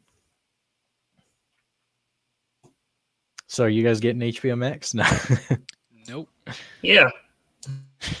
for free? I, I, AT&T? I have it currently through my parental figures. Yeah, Uh, and we have it through AT and T. There you go. All right. Let's um, uh, what we got next? Yeah, let's keep going. All right, I don't know what Taylor's reading right now. Sorry. The uh, I I had to go to unmute myself. Um, so the next one is uh, Doctor Strange was revealed to have been cut from WandaVision. Uh, Kevin Feige said so. Uh, there was intention to have him in there, um, but um, the the statement that he uh, said was it quote unquote would have taken away from Wanda. And honestly, I kind of I, I think that's fair. I mean, I don't think we missed anything not having him in the show. Um, maybe like the thing is, if he would have popped in and left, I think that would have been worse than Yeah, having. if he was only in the last episode, that would have been horrible. Yeah, Like yeah. you, you have to show that he's been like monitoring the situation for a while. He maybe even has an encounter with Wanda in like episode three or something. Um, but yeah, that would that would be so much worse. is if Mhm. it was just this here to save the day or to help you out in the final moments. It, it would be like a lot of people were talking about like uh Spider-Man. Uh, apparently the writers were talking about using Spider-Man in the Falcon and Winter Soldier finale because it Mhm. takes place in New York, right? Why not? Pull a New Yorker, grab Spider Man, he's next door. And he brought it up to Kevin Feige, and Kevin Feige um, said something similar that was like, you can't just pull in anyone you want. It, they have to have a place in the story. hmm It's not just about they're there. Yeah. And I think Uh, it's fair because like he says in this article that like some people might say, Oh, it would have been cool to see Doctor Strange, but you know, it would have taken away from Wanda, which we didn't want to do. We didn't want to end the show to be commoditized to go to the next movie. And we talked about how this is kind of like the genius of these shows because the shows are good. And we know they're setting up crossovers for movies with these Right. like developments. But doing like having the crossover appear in the show seems tacky. Mhm. And it seems like that's like the only thing they see value in is like, oh, they're together and that's cool because your favorite heroes are together. And it's like, it's like jumping the gun. Don't get them on the show. Get them on Right. paying to go see the movie. And you maybe he- remove some of the setup and yeah, um, and, and, and I I think, think, there's definitely a way you could have done it, but it's like you said, Dec- Doctor Strange would have had to have become a very like integrated part of the show. with a character of his stature and Well, name, he would have been be. included in the name of the show. yeah, Well, apparently it was going to be because it, the article Right. says that uh, they actually had to rewrite bits of the movie because right. he was supposed to have shown up in this, and so that would have tied in a bit more. I'm sure their stories I- will still tie into each other, Yeah, but it, it sounds like it would have been even more connected. Also, before you say something, can I just quickly point out that in this article, uh, in the very first uh, sentence, uh, they, they misspell or they they mistype the the title of Doctor Strange two. It's Doctor Wait, Strange in the multi- multiverse of madness, not and the multiverse of madness. I don't know. It might be and It's not. It's in. I, I did okay, it- everything from Marvel is it's Yeah. in the multiverse of madness. okay, So, nice, good work. yep, I'm glad I Good caught that. I feel very proud of myself. Um, yeah, apparently Benedict Cumberbatch was supposed to be, even be in one of those commercial breaks. Mhm. um, and he And was those- supposed to be following those commercials very closely. Like, I, I think I'm sure they would have done it well, but uh, Well, it, it's interesting because but they, but I get what you're saying, Tay. I, I'm kind of with you that I'm glad he wasn't because the even though we're not getting a movie that's just the Scarlet Witch, maybe not yet. Right. Um, this is kind of that. Th- this was kind of the Scarlet Witch movie. That it's very much a character piece, but you throw too many characters in it, it's no longer a character piece. there's a so the article says that he would have shown up in the commercials as a way of him trying to get in touch with Wanda. Yeah. I wonder which if every one of them would have been different, or if Oh. would have been the same. Yeah, that's interesting because like how are does that mean Wanda's watching the commercials? I mean, I guess sort of she is, but I wonder if they're like dreams for her. right. Maybe. Maybe I don't know. It'd be weird to be dreaming claymation. I don't. I don't know. You don't? Clearly you haven't watched Chicken Run enough. Uh, it's a claymation movie, right? I think it's been a long time since I've watched that film. And like, what is it? Is that like a? Is there like a parent film? The Man and the Dog. I don't know what. I, yeah, yeah, I there it it is. I don't remember what it's called. No, I'm sure what Um, it is. The Wallace and Gromit. Yes, that one. Um, I mean, this is interesting. Uh, also, this this uh, article talks a little bit about there are fans uh, criticizing this show, saying Wanda got off easy. I'm kind of with that. Uh, Granted, I don't think it, the story's over either. right. I, don't- I don't think but so. It, it- specifically with these people, yes, she didn't deal with repercussions, I think but I yeah, think- throw her in the raft, kind of. But but, I think on like on a more personal level, she has a lot to deal with at this point. yeah, Uh, and so her story's not quite done. It, the tran- transformation's not quite finished. Uh, yeah, but I do agree that like she got off easy, but like that's kind of like the the storytelling aspect, right? It, it's it's the constant problem actually in superhero things that supervillains like like uh Zemo, he steps out of line, immediately thrown back in.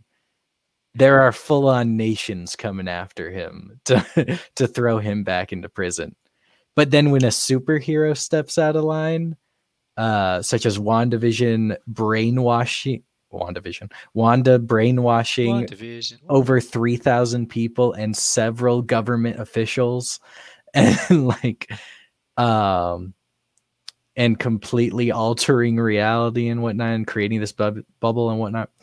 Um it's like yeah but she's our friend. It's the whole captain america bucky moment right? But he's my friend. Uh now fortunately bucky didn't kill well yeah bucky didn't kill t'chaka in reality um but he did kill tony's parents quite a yeah, Um, quite a few people. and so yeah like she, she definitely does get off easy but i mean that's kind of the point right is that like Right. she hasn't she she hasn't paid for these crimes and she's not it'll be a while before she starts paying for the crimes that she has worse crimes to pay for coming soon Yeah, there's there's more to come. We're not quite Um, done with that. and so like yes that our heroes should be actively working to stop her unfortunately most of them aren't paying attention maybe doctor strange will be clued into it he'll try and he'll fail or something you know Yeah. but I'm gonna I'm gonna cut in real quick before we move on to the next one. Uh, the Loki show is no longer premiering on June 11th. if you say august It is premiering August. No, it's premiering June 9th. So two days two days earlier. And additionally, uh, there's a funny little post on Instagram uh, with Tom Hiddleston telling this. Um, but he says Wednesdays are the new Fridays, so the show is premiering every single Wednesday starting June 9th. So they actually addressed the thing I was bringing up, and that's the reason I suggested August, is because Bad Batch is airing from now until some day in August every Friday. So I was like, don't tell me they're just going to append it to the end of Bad Batch where they don't want to overlap shows. But then talking about it, okay, well, so Bad Batch will be every Friday, but that means it will encompass the time that Loki is coming out. So does that mean they'll release two a Loki show and a Bad Batch episode on the same day. on the same Friday at midnight? And mm-hmm. that answers the question. No, they will not. They will do it Wednesday will be Loki days. Friday will be Bad Batch days. It will make our job much more difficult. Yep. Can- Uh, yeah. Might have to start a Thursday show. I don't know. Gosh. Um, th- this is how we'll turn into a daily show. Is there will just be so many TV shows to follow. Everything's starting um, to get back up and running, and we gotta keep keep Yeah. on top of all of it. I'm very excited for that, though. I'm very happy. I wish they would have chosen Tuesday, but I'm very happy. Um, yeah, I think Tuesday would have been better. because I think Tuesday Friday splits, unless they're eventually going to get to the point to where they're doing three premium shows, a Monday, Wednesday, Friday, then I'm all in. Let's do it. Um, I'm excited for that. That's cool. That was good Yeah. news. Yeah. that was You're good welcome. news. What's the next good news you have for me? Well, Tell me something else that's good. Is uh, Taylor's gonna tell us in here in a second. The Oh, that's next bad. thing on the order order is that Leo, sit down. Oh, you hit my mic. Um, so the next thing is that uh, we got to see Miss Marvel in costume, which is cool. And the show is going to be premiering obviously on Disney Plus. And the first picture, oh, sorry, uh, uh, is it? How do you say her name? Ima. Ima? I think it's Iman Vellani. Yeah, Iman that- Vellani. I was trying to find the spelling one more time, but yeah, I think that's correct. Yeah. It says that the show, um, it's suspected that the events will tie into Captain Marvel 2. Yep. And I, I so I, I finally got a chance to check out the what, what we were talking about a bit, um, the trailer for like future Marvel stuff. But uh, it looks like the logo for Captain Marvel two is her stripe. Yeah, Yeah, so it's it's the the word Marvel is written in the same font um, that the Captain Marvel one font was, Mhm. and then the S is Miss Marvel's S, And so those are the two and then in false oh, in I forget which letter it is. It has a black and white logo, which is uh, Photon's logo okay. um, in inside one of the letters. So it has all three of their um, Okay. little pieces to That's the puzzle. Um, but yeah, I think this costume looks really cool. It's very comic book accurate from how it looks. Mhm. Um, Which I mean, it's good because we haven't gotten a lot of that with uh with characters Mar- in the MCU. Um, Spider Man's is pretty comic book accurate. Spider, I'd say Spider Man's and Black Panthers. Iron Man's. Or no, I would not say Iron Man's is accurate. His first one. It was pretty updated. His first one. His first one. His first one. His sure. first one looks identical to that crude drawing from 1968. I- I Wait, think the one he builds in the cave or the one he makes Yeah. after? No, the uh, yeah. I mean, even the one he builds in the cave looks like the one from the comic. I gotta rewatch that From the movie. grave. accurate. That- That's what I was talking Oh, about. Uh, Iron Man One actually just had its anniversary this last week. Um, Yeah. the one that started it all. Um, we should rewatch that movie too. Is it Uh, 10 years or how many years is it? 11 no 12 Nope. 13 13 years 13. yep i got there came out 2008 takes place 2009 i Yep, could do this don't test me um but yeah we do need to rewatch iron man it's such a great movie But yeah, this is this is exciting. I mean, suit looks great. I'm really excited for the show. Uh, we're getting it a little bit later this year. you know i think uh, right it is coming out this year oh man I'm thinking October, and I don't know why I'm thinking October.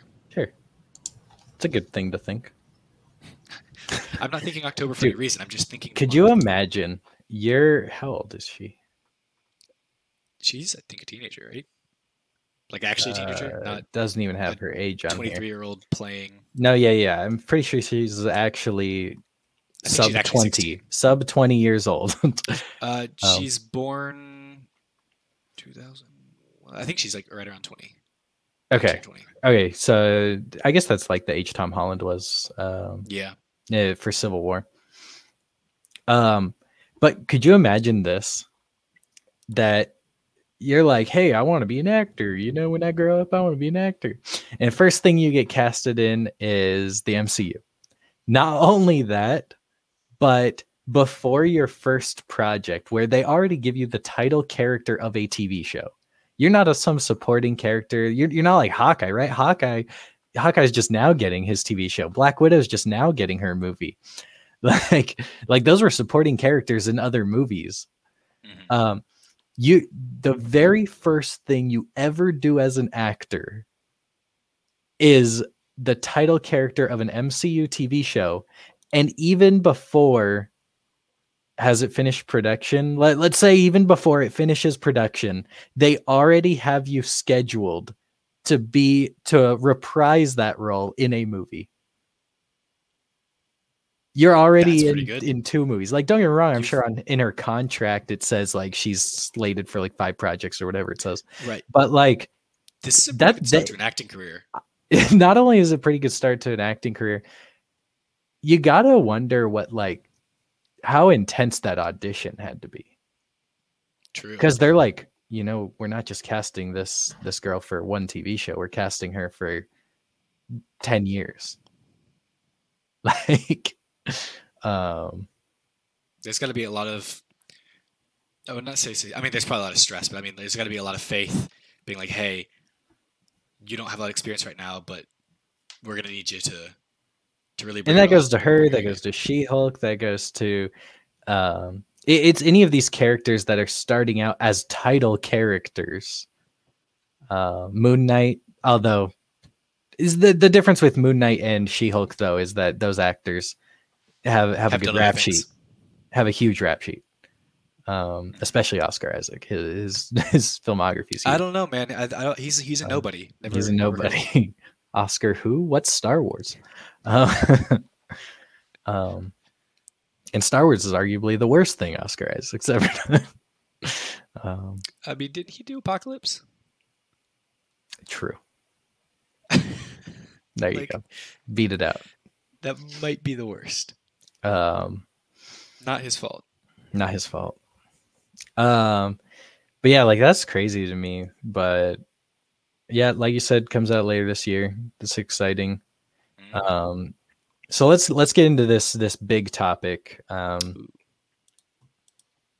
that Marvel put out this trailer that's like three minutes long. Taylor's muted. Yeah, this this is so sick because I don't know. It's just sick. It's cool. Because reasons, man. This this gate like I don't even know what the term is. I gotta I gotta find this out Chills, 'cause I use it all the goosebumps? But the chills uh, on the back of my neck just as it opened because it it's got bits and pieces of uh, like interviews or, or commentary from Stan Lee just about the MCU as a whole. yeah, it's and this Stan Lee it's- quote that's like the first half of this video. Um, and it's so hopeful, you know? It's awesome. It is. It's it's Oh. very uh, all encompassing. It's very welcoming, um, and it just shows bits and pieces throughout the MCU, and then right about the mid midway mark, it picks up and starts showing us the new stuff. That uh, Yeah. Even before that new stuff, though, when we get that crowd shot, that illegally Yes. shot footage. that, that- that's exactly what I was thinking. I was like, this was illegally filmed. no, unless it uh, was them filming it, you know, like if they snuck into a theater and filmed it, I guess it's not technically illegal, but Maybe not, but I was think I would think Um, that if Marvel had done that, they would have had a, like uh, officially like a camera at the back of the room, so they wouldn't be Right. missing bits. And but I it, I think it was done very well because that was that sounded pretty much like what our theater sounded like. yeah, it's Avengers cool. Endgame. Uh, so actually, I got chills from that as well yeah, because that that got that uh had some memories to it. one of the most awesome moments in the MCU. Um, It Cap hearing the on your left, and then the Avengers assemble. and he he, he Um, grabs Mjolnir Yeah, Mjolnir. and, and everyone goes! Yeah, Yeah, no, that was awesome. But then, yeah, we get into the new stuff where we see some things we've see, sort of seen before. It was some new shots, new shots of Black Widow, new shots of Shang Chi.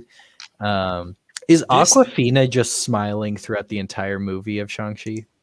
maybe. But uh, Because this, in all the shots we've gotten of her, she's got this She's huge smiling. grin to be in an MCU movie. this little bit that we see of Shang-Chi probably made me the most hype for that film, actually. Just like the the I don't know, the the jumps, I guess with the with the, the music, whatever it was. I was like, Yeah. okay, okay, I'm really getting behind this. Like I want it now. It, it's I, I need it to be I want it now. exactly. Uh I was just like, man, I there's so much good stuff to come. And I think we got some release dates, so I don't know if the release dates that they showed shown showed um, are anything new to us, or some of them might Yeah. Pushed back. I, am not. I'm not too I sure. about don't think they were new. I think we've known them, but um, we got fully was- rendered title screens, Yeah, um, title logos title logos. there you go. Um, for all upcoming projects, and we got. I think the only we got uh, two like confirmed titles that we didn't know. right. Uh, so we knew. So we found out that um, the sequel to Captain Marvel is going to be called The Marvels, which we talked about a little bit earlier, and the sequel to Black Panther is going to be called Black Panther: Wakanda Forever. And I, I think I think we knew all the other titles, yeah. but I, it was cool to I see. pull up the list. Yeah, it, it was cool to see little animations go with each of them, though. Um, Thor: And they Love and didn't- Thunder. We knew They didn't give us. Uh, they don't need to. It's res- so recognizable, but they didn't give us a title or a date for Fantastic Four at the end. They just Yeah, wrote just out the that four. four. Yeah. So I guess that we we maybe could assume that that's the one that's right after Guardians three. That that's where it fits. yeah, Um, but they're gonna which- call it Fan Four Stick. I hope so. Greatest movie ever made. um, It's a movie and it was made. it's a movie that was made. Um, before we talk about those new titles, uh, because this movie's coming up a little sooner, Okay. we got our first real looks at the Eternals. Yes. Yes. Um, I actually, I the footage of it, I was like, I don't recognize these characters. I don't know what this is. and I was like, I had to, after like the third scene, I was like, okay, no, this is gonna be Eternals. Yeah. Um, I think in those few face shots we got, it looks good. It does. I like the lighting of the shots. Uh, that really been surprising because you and I have been talking about like this is probably the most likely Oh. to fail. That being said, all we got was like a few face shots. We didn't really get uh, too much else. Yeah. I don't even know if there was any dialogue in it. Um, but yeah, looks nice. Looks pretty. It's good that a product that's coming out looks nice. yeah. Um, but to get into, uh, what do you want to talk first, the Marvels or Wakanda Forever? Because as we've gotten all these subtitles, Gaia Man, the Wasp, Quantumania, we got Thor, Four, Love and Thunder.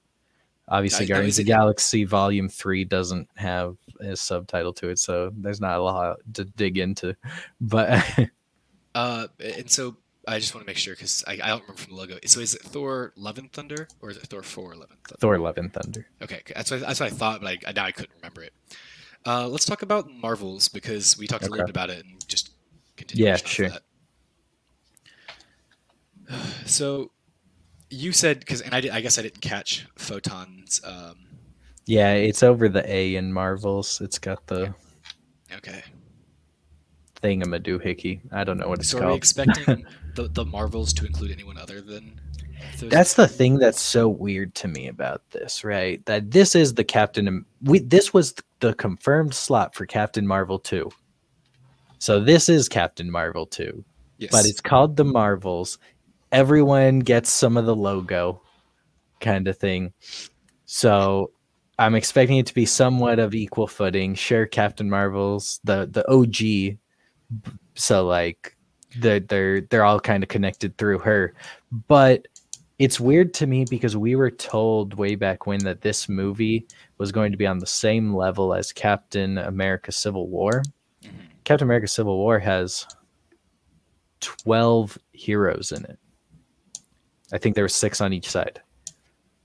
Um, so it has 12 of our main characters in it. Three of them are sharing this logo. um, so I don't know. I think that's kind of weird, but uh, I'm interested to find out what it is. Um, I wonder why it's not called Captain Marvel 2. I wonder why it's not Captain Marvel 2 Kree versus Skrull or something. I mean, this is the Uh, first the movie Kree Skrull War. that doesn't have its parent like um, franchise name. So, like, because like all the other ones have been like Captain America, the Winter Soldier, Captain America, Civil War. Uh, That's correct. yeah, and so this is Captain Marvel, then the Marvels, Yeah. Weird. because like all the Thors, all the Iron Iron Iron Men, the Iron Man movies, Right. um, they all they all had that that parent prefix, and this this doesn't. It's a good point. Um, Kind of. I wonder if you wonder could they're doing that technically to really- argue Captain. It's not called Captain America, the Falcon and the Winter Soldier. Yeah, but that's a TV show, so I'm giving it a little bit of slack. It's okay, that's how it um, works. rather than a direct sequel. But True. I'm wondering if they're doing this to dis- to uh, differentiate it or further it away from Captain Marvel a little bit because they are trying to make this such a large scale film. Yeah, but like A- Captain eh, America three didn't try at all in its I- I title or its I know, advertising to maybe- separate it. And maybe uh, I, I don't want to. Maybe this is not true at all, or maybe they just didn't have the idea at the time to like they wanted they didn't want to differentiate it. But it feels weird that this that they would uh, break from formula. Gosh, ever since you saw the Tobey Maguire Spider-Man movie in the past two months, you've been away from formula. Back to formula. Yeah. Yeah, uh, I try to find it as many uses of the word formula in daily conversation as I can, trying to bring Uh, it in organically. Yeah, I.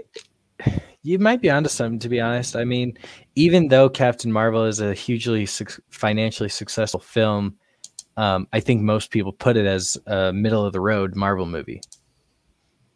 Um, maybe even in the back half. I, I, I don't know. I don't remember where it fell into my list. Um, but like, so you have this middle of the road Marvel movie, and maybe they are trying to really spice things up with it. That they want to, they change the title a little. Um, Right. but also, yeah, the story is going to be vastly different. I mean, I don't think we're going to get an amnesia story again. That would be weird. um, There, she has multiple levels of amnesia, and they stack. and it's 25 years later where, where she still has it. um, and that's, I think, the interesting thing is that, like, I kind of want this film to tell us a little bit of what she was, a little bit more specific about what she was doing for the past 20 years, Mhm. other than what she was doing during Endgame. Um, and then it's also telling this other event story um, of the Kree and, the Skrulls, perhaps. And so, like, yeah, well, where does that fit in? What other characters are going to be in this? And like, why is it called the Marvels? You know, like, oh my goodness, do you know what's a character with the name Marvel in it that I really want them to introduce? Blue Marvel. Blue Marvel is awesome. That character needs more comic book work. He's also on the Ultimate, so he's very connected to Captain Marvel now in the Put, put comics. Blue Marvel in the film. Put Blue Marvel in the film. I want I want him to to join up. Um, he's also got some really weird powers, but um, kind of energy based, just like the rest of them, except for Miss Marvel, who's isn't energy based whatsoever. Um, that's the that's another thing that's interesting is Miss Mar is Miss Marvel going to tackle the Inhuman of it all, or just make her a mutant? Uh, well, there's another prominent character in the show, and I don't remember the name, that is an Inhuman. So I imagine they're going to go Inhuman route.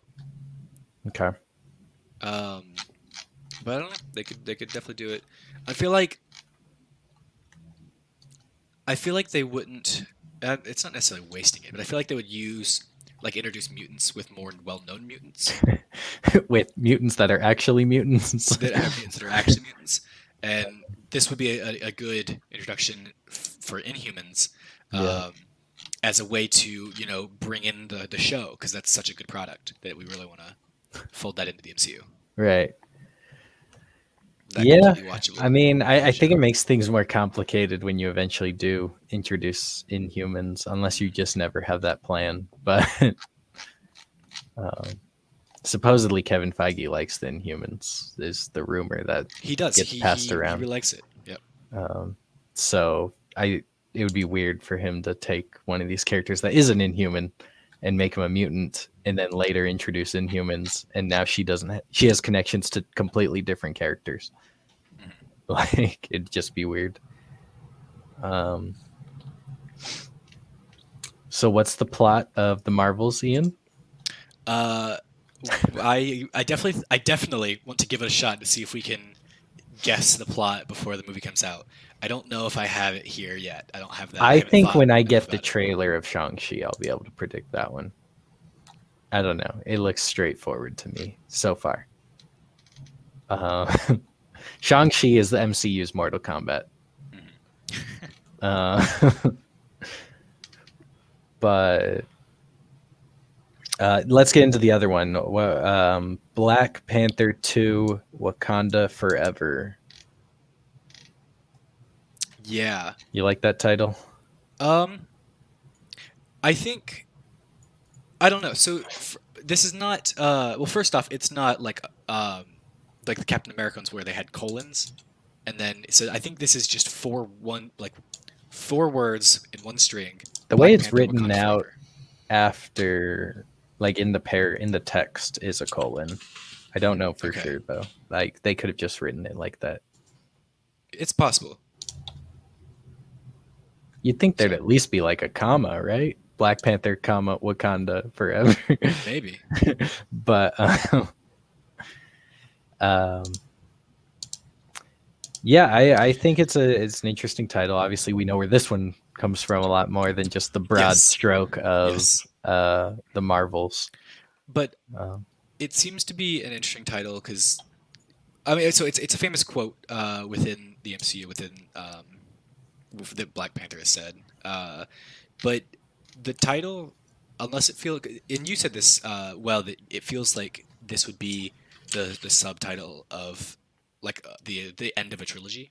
Right. Like the if you were only going to make three Black Panther films, it feels like Wakanda Forever would be the last. And I mean, who knows? Maybe maybe be, if they retired the Black Panther character from, we don't know what the story is. Um, and so like maybe maybe it's not going to be a trilogy. Maybe we're just going to Black Panther one, Black Panther two, and then we're going to follow. I mean, we're obviously going to follow some other character, but underneath that title as well. Okay. Shuri.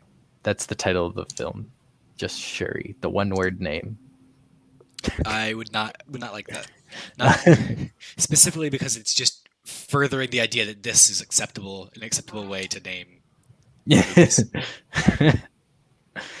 um but yeah, so not not only going with the the only other thing though that I understand why they want to call it this, but I wonder if that like and this is nothing against any anyone involved with the project, any creator, um, or obviously Chadwick Boseman, who's a tremendous actor. But it feels very much like it's a title that is just homage to him. Okay. And that to me is a little weird. Like, yeah, you could give him a, a rest in peace sign um, at the beginning of the movie, kind of like they did for Stan Lee or stuff like that. Like you, you could do all that stuff, uh, and all you want to honor him. That that's totally great. It's just weird naming your movie to convey a certain tone that has to do with a real life person's passing, which may not be the tone of your movie. hmm Now, I do think though it could fit the tone of the movie if Wakanda's existence is threatened. If there's a a moment of the movie where we go, Wakanda as a nation might not make it out of this. Which I suppose we've already kind of had that fear before, as you know, all the xenomorphs attack, all the venom symbiotes attack. I forget what they're called. Um, Thanos' whole army invades. Um, but like they made it out of that. So like there has to be another war that fully takes down Wakanda in order for you to call it Wakanda forever because that that to me conveys this tone of enduring, of persevering. And we Uh, have an idea of where it's going to go because they've been setting up Atlantis for a while. They've been setting up Atlantis for a while, and Namor and T'Challa have a ton of history in the comics. Mhm. um, those two nations. And my prediction way back when, two years ago, for Black Panther 2 was for Wakanda to go into an all out war with Atlantis. And so, if that happens, and if we get those ending kind of shots where at our climax, Atlantis uses their final weapon, which is to flood Wakanda, yeah, that's devastating. That's huge. If they do something like that, yeah, we're gonna need something hopeful like Wakanda Forever. Like that. That is a perfect title for that it's, kind it's of the thing. idea i- i- if if that is the story they go with and that's why it's Wakanda Forever that feels very much like at, at the end at the end of the films when they used to be like uh, this you name drop return. the title.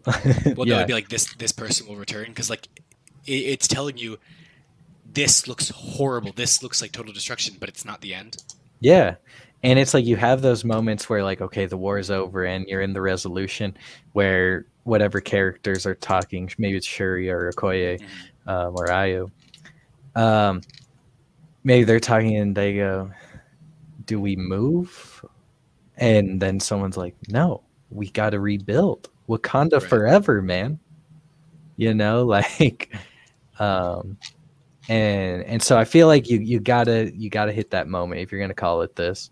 Um, okay now, of if- course, if- Marvel always surprises me and manages to name their things on so many levels. I, I'm looking at you, WandaVision, where there's so many levels of that name.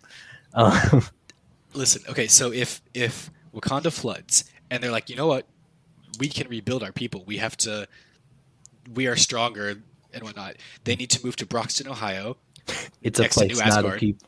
It's a people, not a place. and they're gonna set up New Wakanda in Broxton, Ohio, along with, uh, with Asgard. yeah, they set up New Wakanda. Yep. I want them to also do it in Norway, though. right next to New Asgard is New Wakanda. yeah. So Broxton, Ohio, being the place in the comics where New Asgard is after the destruction of it. Uh, and then so I I did the comic version, you did the MCU version. It makes I'll take either. more sense though for it to be Norway. Yeah. You know, Right. um, or something Nordic. But I mean, this is exciting. I mean, watching like the the eight or so titles that we know that are coming up, Just getting all those flash through. It's exciting. it's Yeah. good. What uh for you two, Taylor and Josh? What of the movies presented in that list? What are you most excited for? Taylor? Um,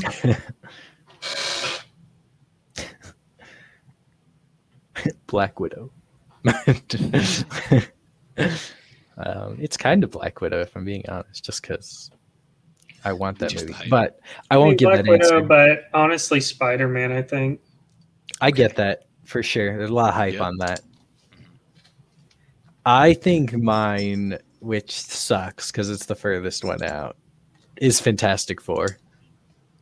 I literally know nothing about it other than it's the going to follow the Fantastic Four. We don't have a cast. We don't have anything. Everything else we know like a decent amount of stuff about. I uh Um, I'm probably gonna say, uh, and I, I want to say Black Widow because I'm so excited to see that film. But I'd probably say uh, Ant Man and the Wasp: Quantumania wow. because because the, uh, we kind of got the drop uh, from Janet that like there's it's mutation down here. Uh, Right. It really messes with you, and so that movie I feel like it's gonna delve a bit more into into the mutant genome there, uh, and I'm, I'm really excited for that. Also, I just want to see them in a really small city in a microverse, uh, which they could potentially city. They could potentially introduce Doctor Doom. Uh, we know that Kang the Conqueror is in it, yeah, so that's a big uh, element. and Kang is well very connected to the Fantastic Four, uh, but also is potentially going to be a big bad uh, for one of the Avengers film. So Right. I'm, I'm pretty Um, excited for that one. At this point, there's like seven people who could be the big bad of the next Avengers, um, which I appreciate. That's good. It's good. Um, I want it to all be right. Just as I want it to be. What's his name? No. What's his name? Skull. No. indulged long enough. Oh my goodness. What is his name? What's he from? okay. What's he from? I call him uh, Tony Stark built this in a cave, man. Yeah, um, who is also exactly in what you're talking about. Spider-Man 2, Far From Home. Um, I can't think of his name. Um, who is? find it later. Yeah, find out right. next week on Unanimous Indecision. Um, I, I'm gonna have to re-look up his name, but um, for some reason, Wilfred Nagel from Falcon and the Winter Soldier keeps popping up, and I know that's wrong. Yeah, that's definitely. Um, but um, just as a fun ending question, because you brought this up to me off camera. The Fantastic Four was kind of like the last thing in this. It's the furthest out thing. Like, yeah, Blade is out there, but like, um, but they already did Blade once. Fantastic Four, if they were to introduce any character from the Fantastic Four before the Fantastic Four movie, who would it be and where?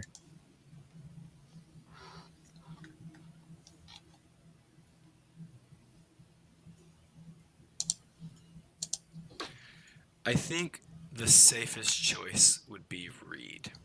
Okay, where? I'm trying to think. I don't know where. He's not. I think he's the safest choice, but I also think they could do Johnny pretty easily. I don't. Re- I'm trying to think of where they might show up.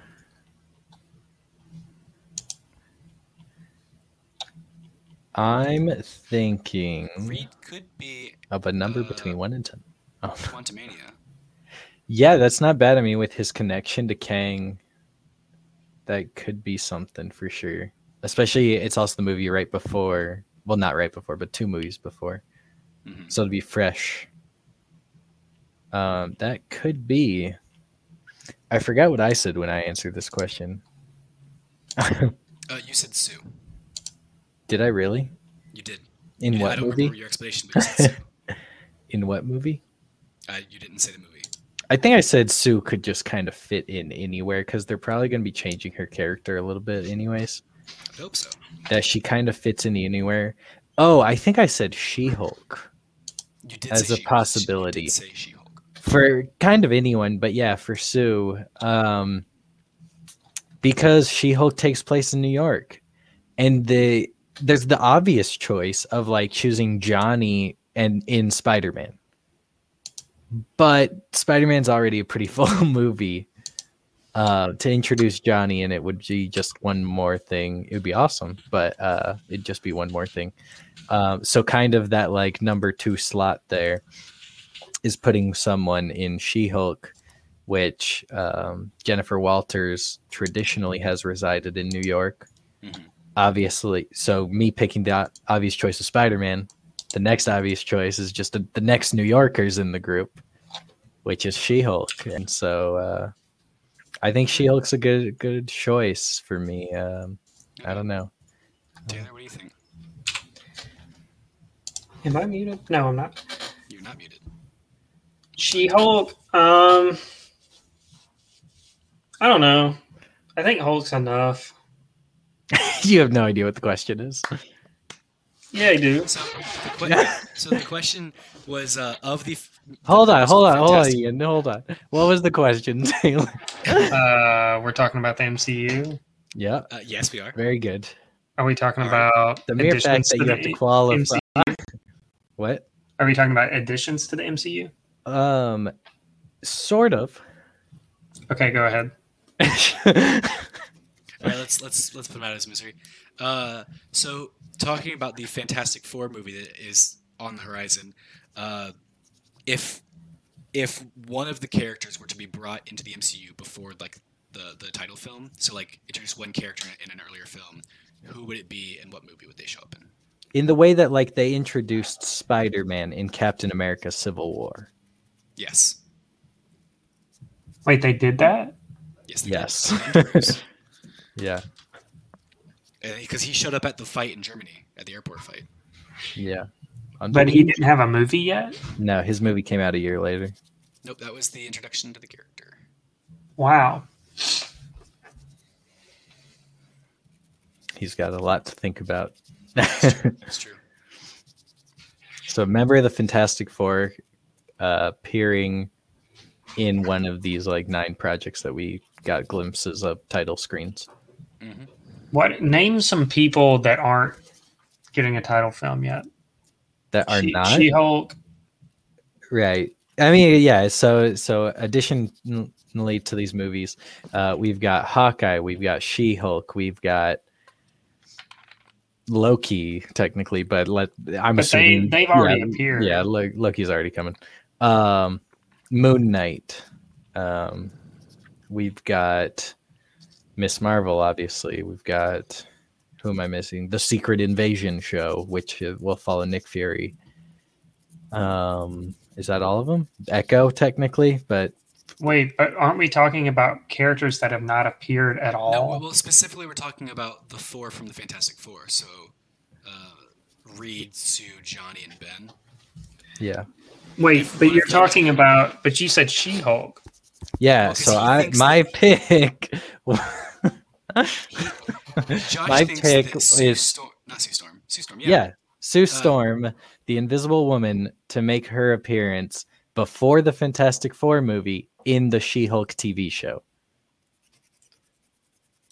I think that's the first member of the Fantastic Four. I don't know woman. anything about the Fantastic Four. Okay. All right. We need to go watch Fan That's Four it. Stick.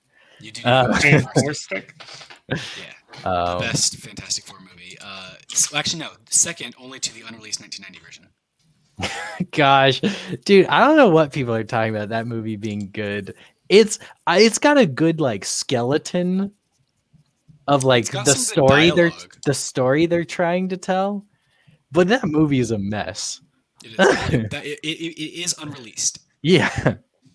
But like people So- talk about that being the greatest Fantastic Four movie ever made. It's not. No shot. No. Like it's horrible. it's not worse than Ghost Rider 2 though. Uh It, you have to really try to be worse than Ghost Rider 2. Um, so we're probably going to go ahead and conclude here. Uh, what if one of them made their debut in the What If animated? That'd be weird.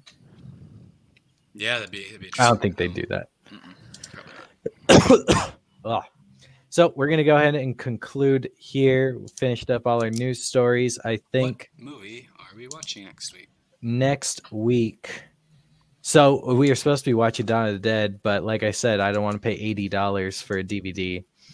Um, now we could go watch the Zack Snyder movie, or we could watch a new movie um, that just came out. So uh, the two movies I've listed here is uh, Wrath of Man, which is the Jason Statham one, uh, Guy Ritchie directing, and then the other one is Without Remorse that came out actually a couple days ago, uh, which is Michael B. Fun, interestingly enough, talking about Fant Four Stick, it's um, a, another collaboration between Michael B. Jordan and Jamie Bell, uh, who were two actors from Fant Four Stick. Um, but it follows a Tom Clancy novel, not Jack Ryan, but a separate character I, I gotta pull back up that web page because I thought that was really funny. Um, let's see, do I have it? No, not there. Um, where is it? Amazon without remorse. I just thought this was hilarious that like Tom Clancy's names of characters are the simplest things ever created. Like Jack Ryan and then Michael B. Jordan's character in this is John Clark. Mm. like these are such like just middle america names you know like there's no no flavor on it at all um but yeah so uh kind of a double feature for next week both really big action movies i think so that should be fun to talk That's about exciting. um, so that'll be next week. Also, Saturday, we already got 70 glorious minutes. Maybe if you think they were glorious, um, 70 glorious minutes of The Bad Batch released yesterday on May the 4th, Star Wars Day. And we are getting 20 ish more minutes on Friday. So, Saturday, noon Eastern time on twitch.tv slash Unanimous Indecision, we will be talking The Bad Batch, the first 100 minutes, episode one and two. Uh, we'll be talking all of it. Um, you want to give it a little sneak preview, Ian? Uh, not at all. Okay. Thanks. Happy to help. um, but yeah, Bad Batch sequel series to the Clone Wars. Um, kind of just picks up right where the Clone Wars left off, if I'm being I honest. read an article. Obviously, following new characters, but I read an article saying uh, that it really is just like Clone Wars season eight. Yeah. Uh, which is kind of unfortunate because this is the first Star Wars show to premiere on Disney Plus. Like, yeah, uh, and so most so most fans, if they want to get like a jumping off point into like the non-live action stuff, they're gonna look at this and be like, "All right, I'm gonna watch this because this is like the first thing that it's coming out now," and you kind of need to have a little bit of a. I mean, it inherently was going to be though. It's a spin-off of characters that were introduced in season seven, Right, kind of thing. but uh, Uh, and I'm not saying I agree with this, but I read this article that said that really it has like seven seasons of lore that you kind of need to know uh, before you A get started little bit, And I um, will say, uh, having having not finished Clone Wars myself, there's definitely some parts that I'm missing out on. There's there's references that I'm just not getting. but it's like you know who Saw Gerrera is because of Rogue One. I do, I do. like you don't necessarily have all that backstory stuff that the Clone Wars has provided us, but you saw him in Rogue One, um, and so stuff like that. Uh, but um, yeah, was- episode one had some really awesome moments that a lot of us had been excited for for a really long time. That we're going to break down in all its glory uh, Saturday, like I said. Um, but next Wednesday, Wrath of Man and Without Remorse, um, uh, a new movie in theaters and an Amazon movie. So uh, Ooh. Two for one. No, I don't know what I'm saying. Okay, that'll be the end of the show. Uh, thank you, Taylor Wilson. Thank you, Ian Rismondo. Um, enjoy your island. Uh, I'm doing my best, man. I, I got so sunburned day one, and I, I am still trying to let that go away. Well, you don't look it, so there you go. Um, that's where we're going to go ahead and conclude this show here. So, thank you for listening. I'm Joshua Troop, and we'll catch you next time.